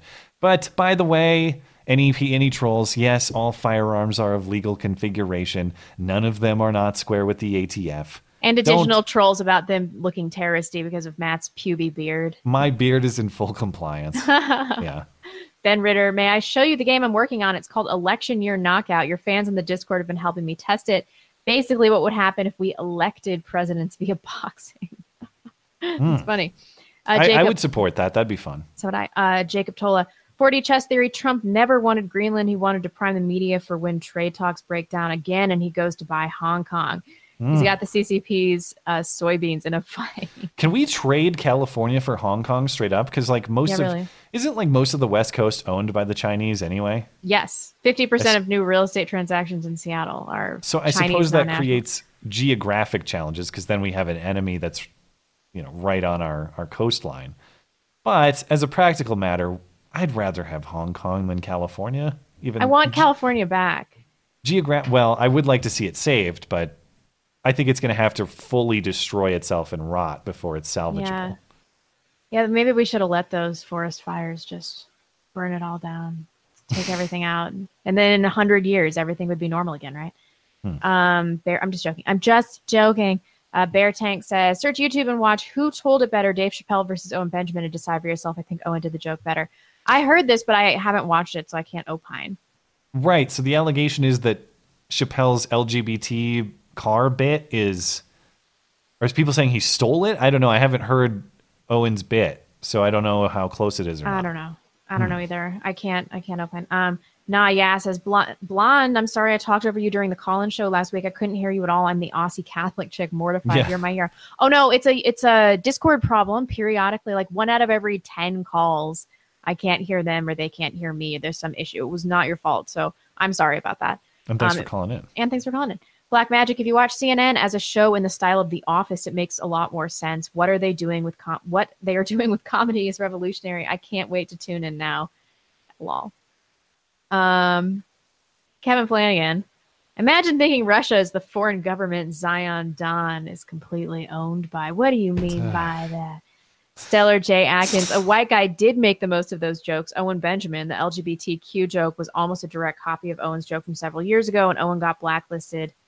Nibba I suppose then maybe fo- point made. I I'm gonna have to go look at Owen's bit because if it's that close, Yeah, I, I I'm unfamiliar with it, so I'll have to check it out. I have to reload. Um, Jacob says lots of Navy personnel in landlocked Afghanistan. yeah, that's true. Hmm. Um, eventually, Wright says, I'm be fine. Me too. We're both be fine. Um, Kevin Flanagan, the vice president's boss. so the prime minister of Israel. We get it, Kevin. Oh my god, Kevin. Kevin. Uh, Cuddy I- says, one of my grandmas has dementia, the other Alzheimer's. I'm positive Biden has one of them. Sticks is right. The signs are there. It would be Hmm. unethical for the Democrats to make him their candidate. I do think it would be unethical. Yeah. Well, Sticks has Um, asked some very interesting questions too about hypotheticals that let's say Biden gets the nomination, but this whatever may be going on with him mentally accelerates as again, this is pure speculation, but those sorts of uh, issues as you get older, if you have dementia or something like that, if you ever had a grandparent that's had dementia, they can accelerate very Yeah. rapidly. Yeah. And you wonder what would happen if Biden wins the nomination and becomes genuinely mentally unfit over the course of next summer. Right. Then what do they do? Who are they going to? Yeah. Then what? Um, Does the DNC just pick a person? Is that how it would work? Or do they go with the Uh, runner up? I don't Hmm. know. I mean, it's just too old. He's too old.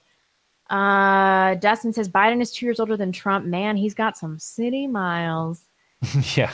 Um, Kevin says, I think the most believable thing about all these hate crimes is that of all the races, it's definitely white people who are known for vandalism and property crime. We bring that up all the time. it's absurd. Check the crime rates. It's true. Yeah, totally. Uh, Whitey on the moon.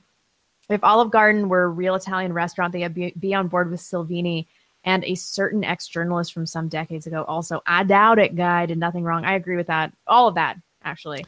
This shit with Salvini's incredible. He's beloved by the people. They are gonna brew a revolution there. Hmm.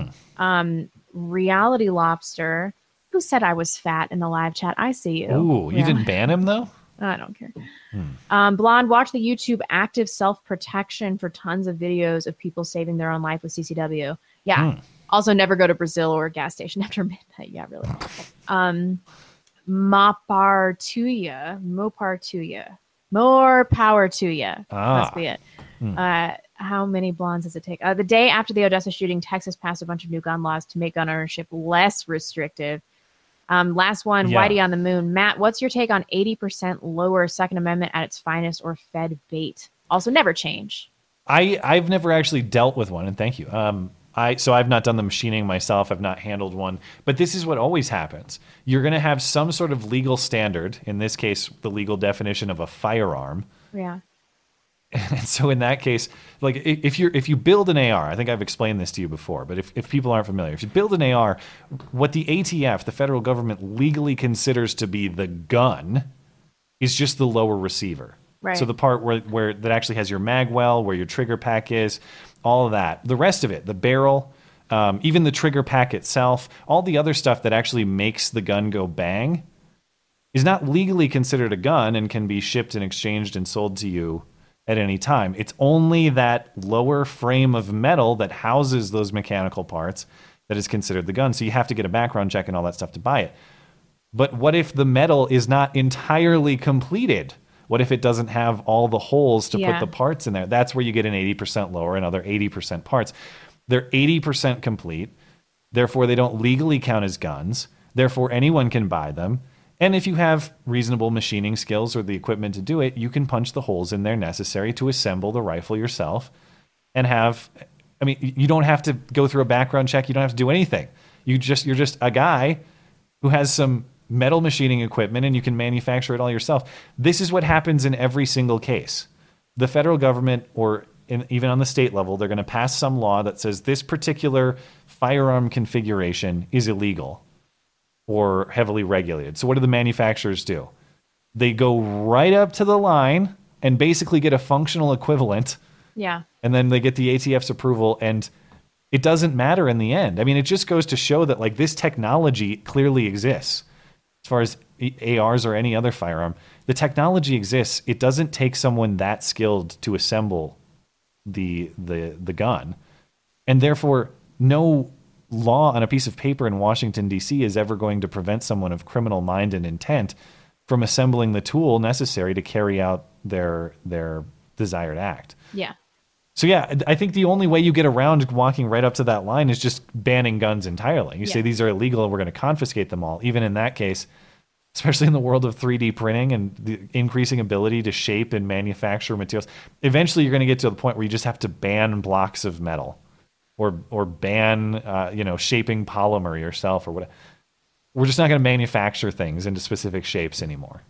That's that's the end result. If you want to get rid of the technology, but that's the thing, you can't delete technology. Everybody knows. I don't know. I feel like I should get to, the best thing I saw, and I still need to buy it. Uh, it's uh, it's it's a lower cheese grater. So it's it's like an AR lower, but it's got all these holes in it, but they're not in fact the correct holes to install the parts to make the gun. It's just a cheese grater. but that of course is designed to troll the ATF because is does that count as a gun? Is that legal? No, it's just a chunk of metal in a shape that's very close to the shape of a gun, but it's not a gun. I, gotta agree with you, but I'm also really bored. I know it's time. It's time to get out of here. Sorry, fantasy football, gun laws. Uh, I don't know all this stuff I could talk about forever, and I, I shouldn't. I should. I should shut up because we still have a few people over on Streamlabs. So my mistake. Redicus says, What sci fi movie did AOC watch that caused her to worry about frozen diseases? This is literally out of a Stephen King novel. Most bacteria can't survive virus, uh, but viruses are different. So it must be the caveman AIDS from Bottom Gaze Weekend in the Arctic. okay. Phil says, Do you think we are close to the point where nominees are so tired of hearing about Oh, I, I, oh, sorry, we're normies. I, I already read this one. I think I skipped Redicus earlier. My oh, mistake, Oh, okay. Redicus. So I'm just circling back to that. That's right. And we did Josh Allen's Hurdle. Matt, Matt Golemson, which of course is Kevin Flanagan's Streamlabs alter ego. I got to read this first. You feel my pain now. Kevin, Kevin, thank you for supporting the show. He's he's making the claim that the IDW, of course, that I'm a part of, according to these Brazilian researchers, that uh, that they only discuss how white and only white identity politics are bad, and distract us from the real point that we the real point that we should all be serving, which I think you can. Yeah. Matt's never going to read it because he's a Jewish shill and plant. Of course. He's a Mossad plant. Murdoch says, trash bags, I want trash bags, I want them, I want them. What is this gag? I don't know this one. Michu says, Matt and I once made love in Mobile, Alabama, and no one cared. what is that? I, What did I call it? Mobile? I think you said mobile. It's the, is it spelled like mobile phone? I get what he's saying. I get what he's saying. Matt and I once made love in Mo- Mobile, Alabama, but and no one cared because only black people saw us. I think he's making a gag about the shootings. But this is the thing: is generally attitudes toward homosexuality in the black community are uh, less tolerant. Yeah. Remember, like a, a, a big a big reason Prop 8 failed in California was because black and Hispanic vote against it. So if they did see us making love in Mobile, Alabama, I think they would not approve. I would. I don't think we should. We should. I don't think that should be our, our venue. All right, uh, Kevin's Christianberg. Kevin's. Don't forget the Steen, Christian Bergstein. yeah. Matt. Uh, okay, so Matt. This is Kevin Flanagan again. I would like to thank all of these super chatters for letting everyone know how I red pilled them on the fact that Democrats are the real racists and Israel is our greatest ally, and you should never question any aspect of historical events from the 1930s. Fair point and correct. Uh, okay, before we get out of here, we'll thank Oh, our. I uh, have two more. Oh, all right, all right. Uh, spy v spy. Hey, there are tons of conservatives that live here in California, but I am down for trading all our commies for the people in Hong Kong. That way we Yeah. can take California back. Um, Stephen Matthews, the inflating of gun statistics is because the end justifies the means. Nope, nope, nope. The means dictate the end. Yes, I agree. But yeah, I mean that's that's another one of those fundamental disconnects I think we have with the left. We don't even have the common ground of what matters Yeah. more, the process or the result, which of course we talk about on this show all the time. All right. Uh, thanks to Darth Jones, Saint, and Paul Dog for supporting the show over on uh, on DLive. Thanks for tuning in over there. Let's get the hell out of here and have a good uh, Labor Day.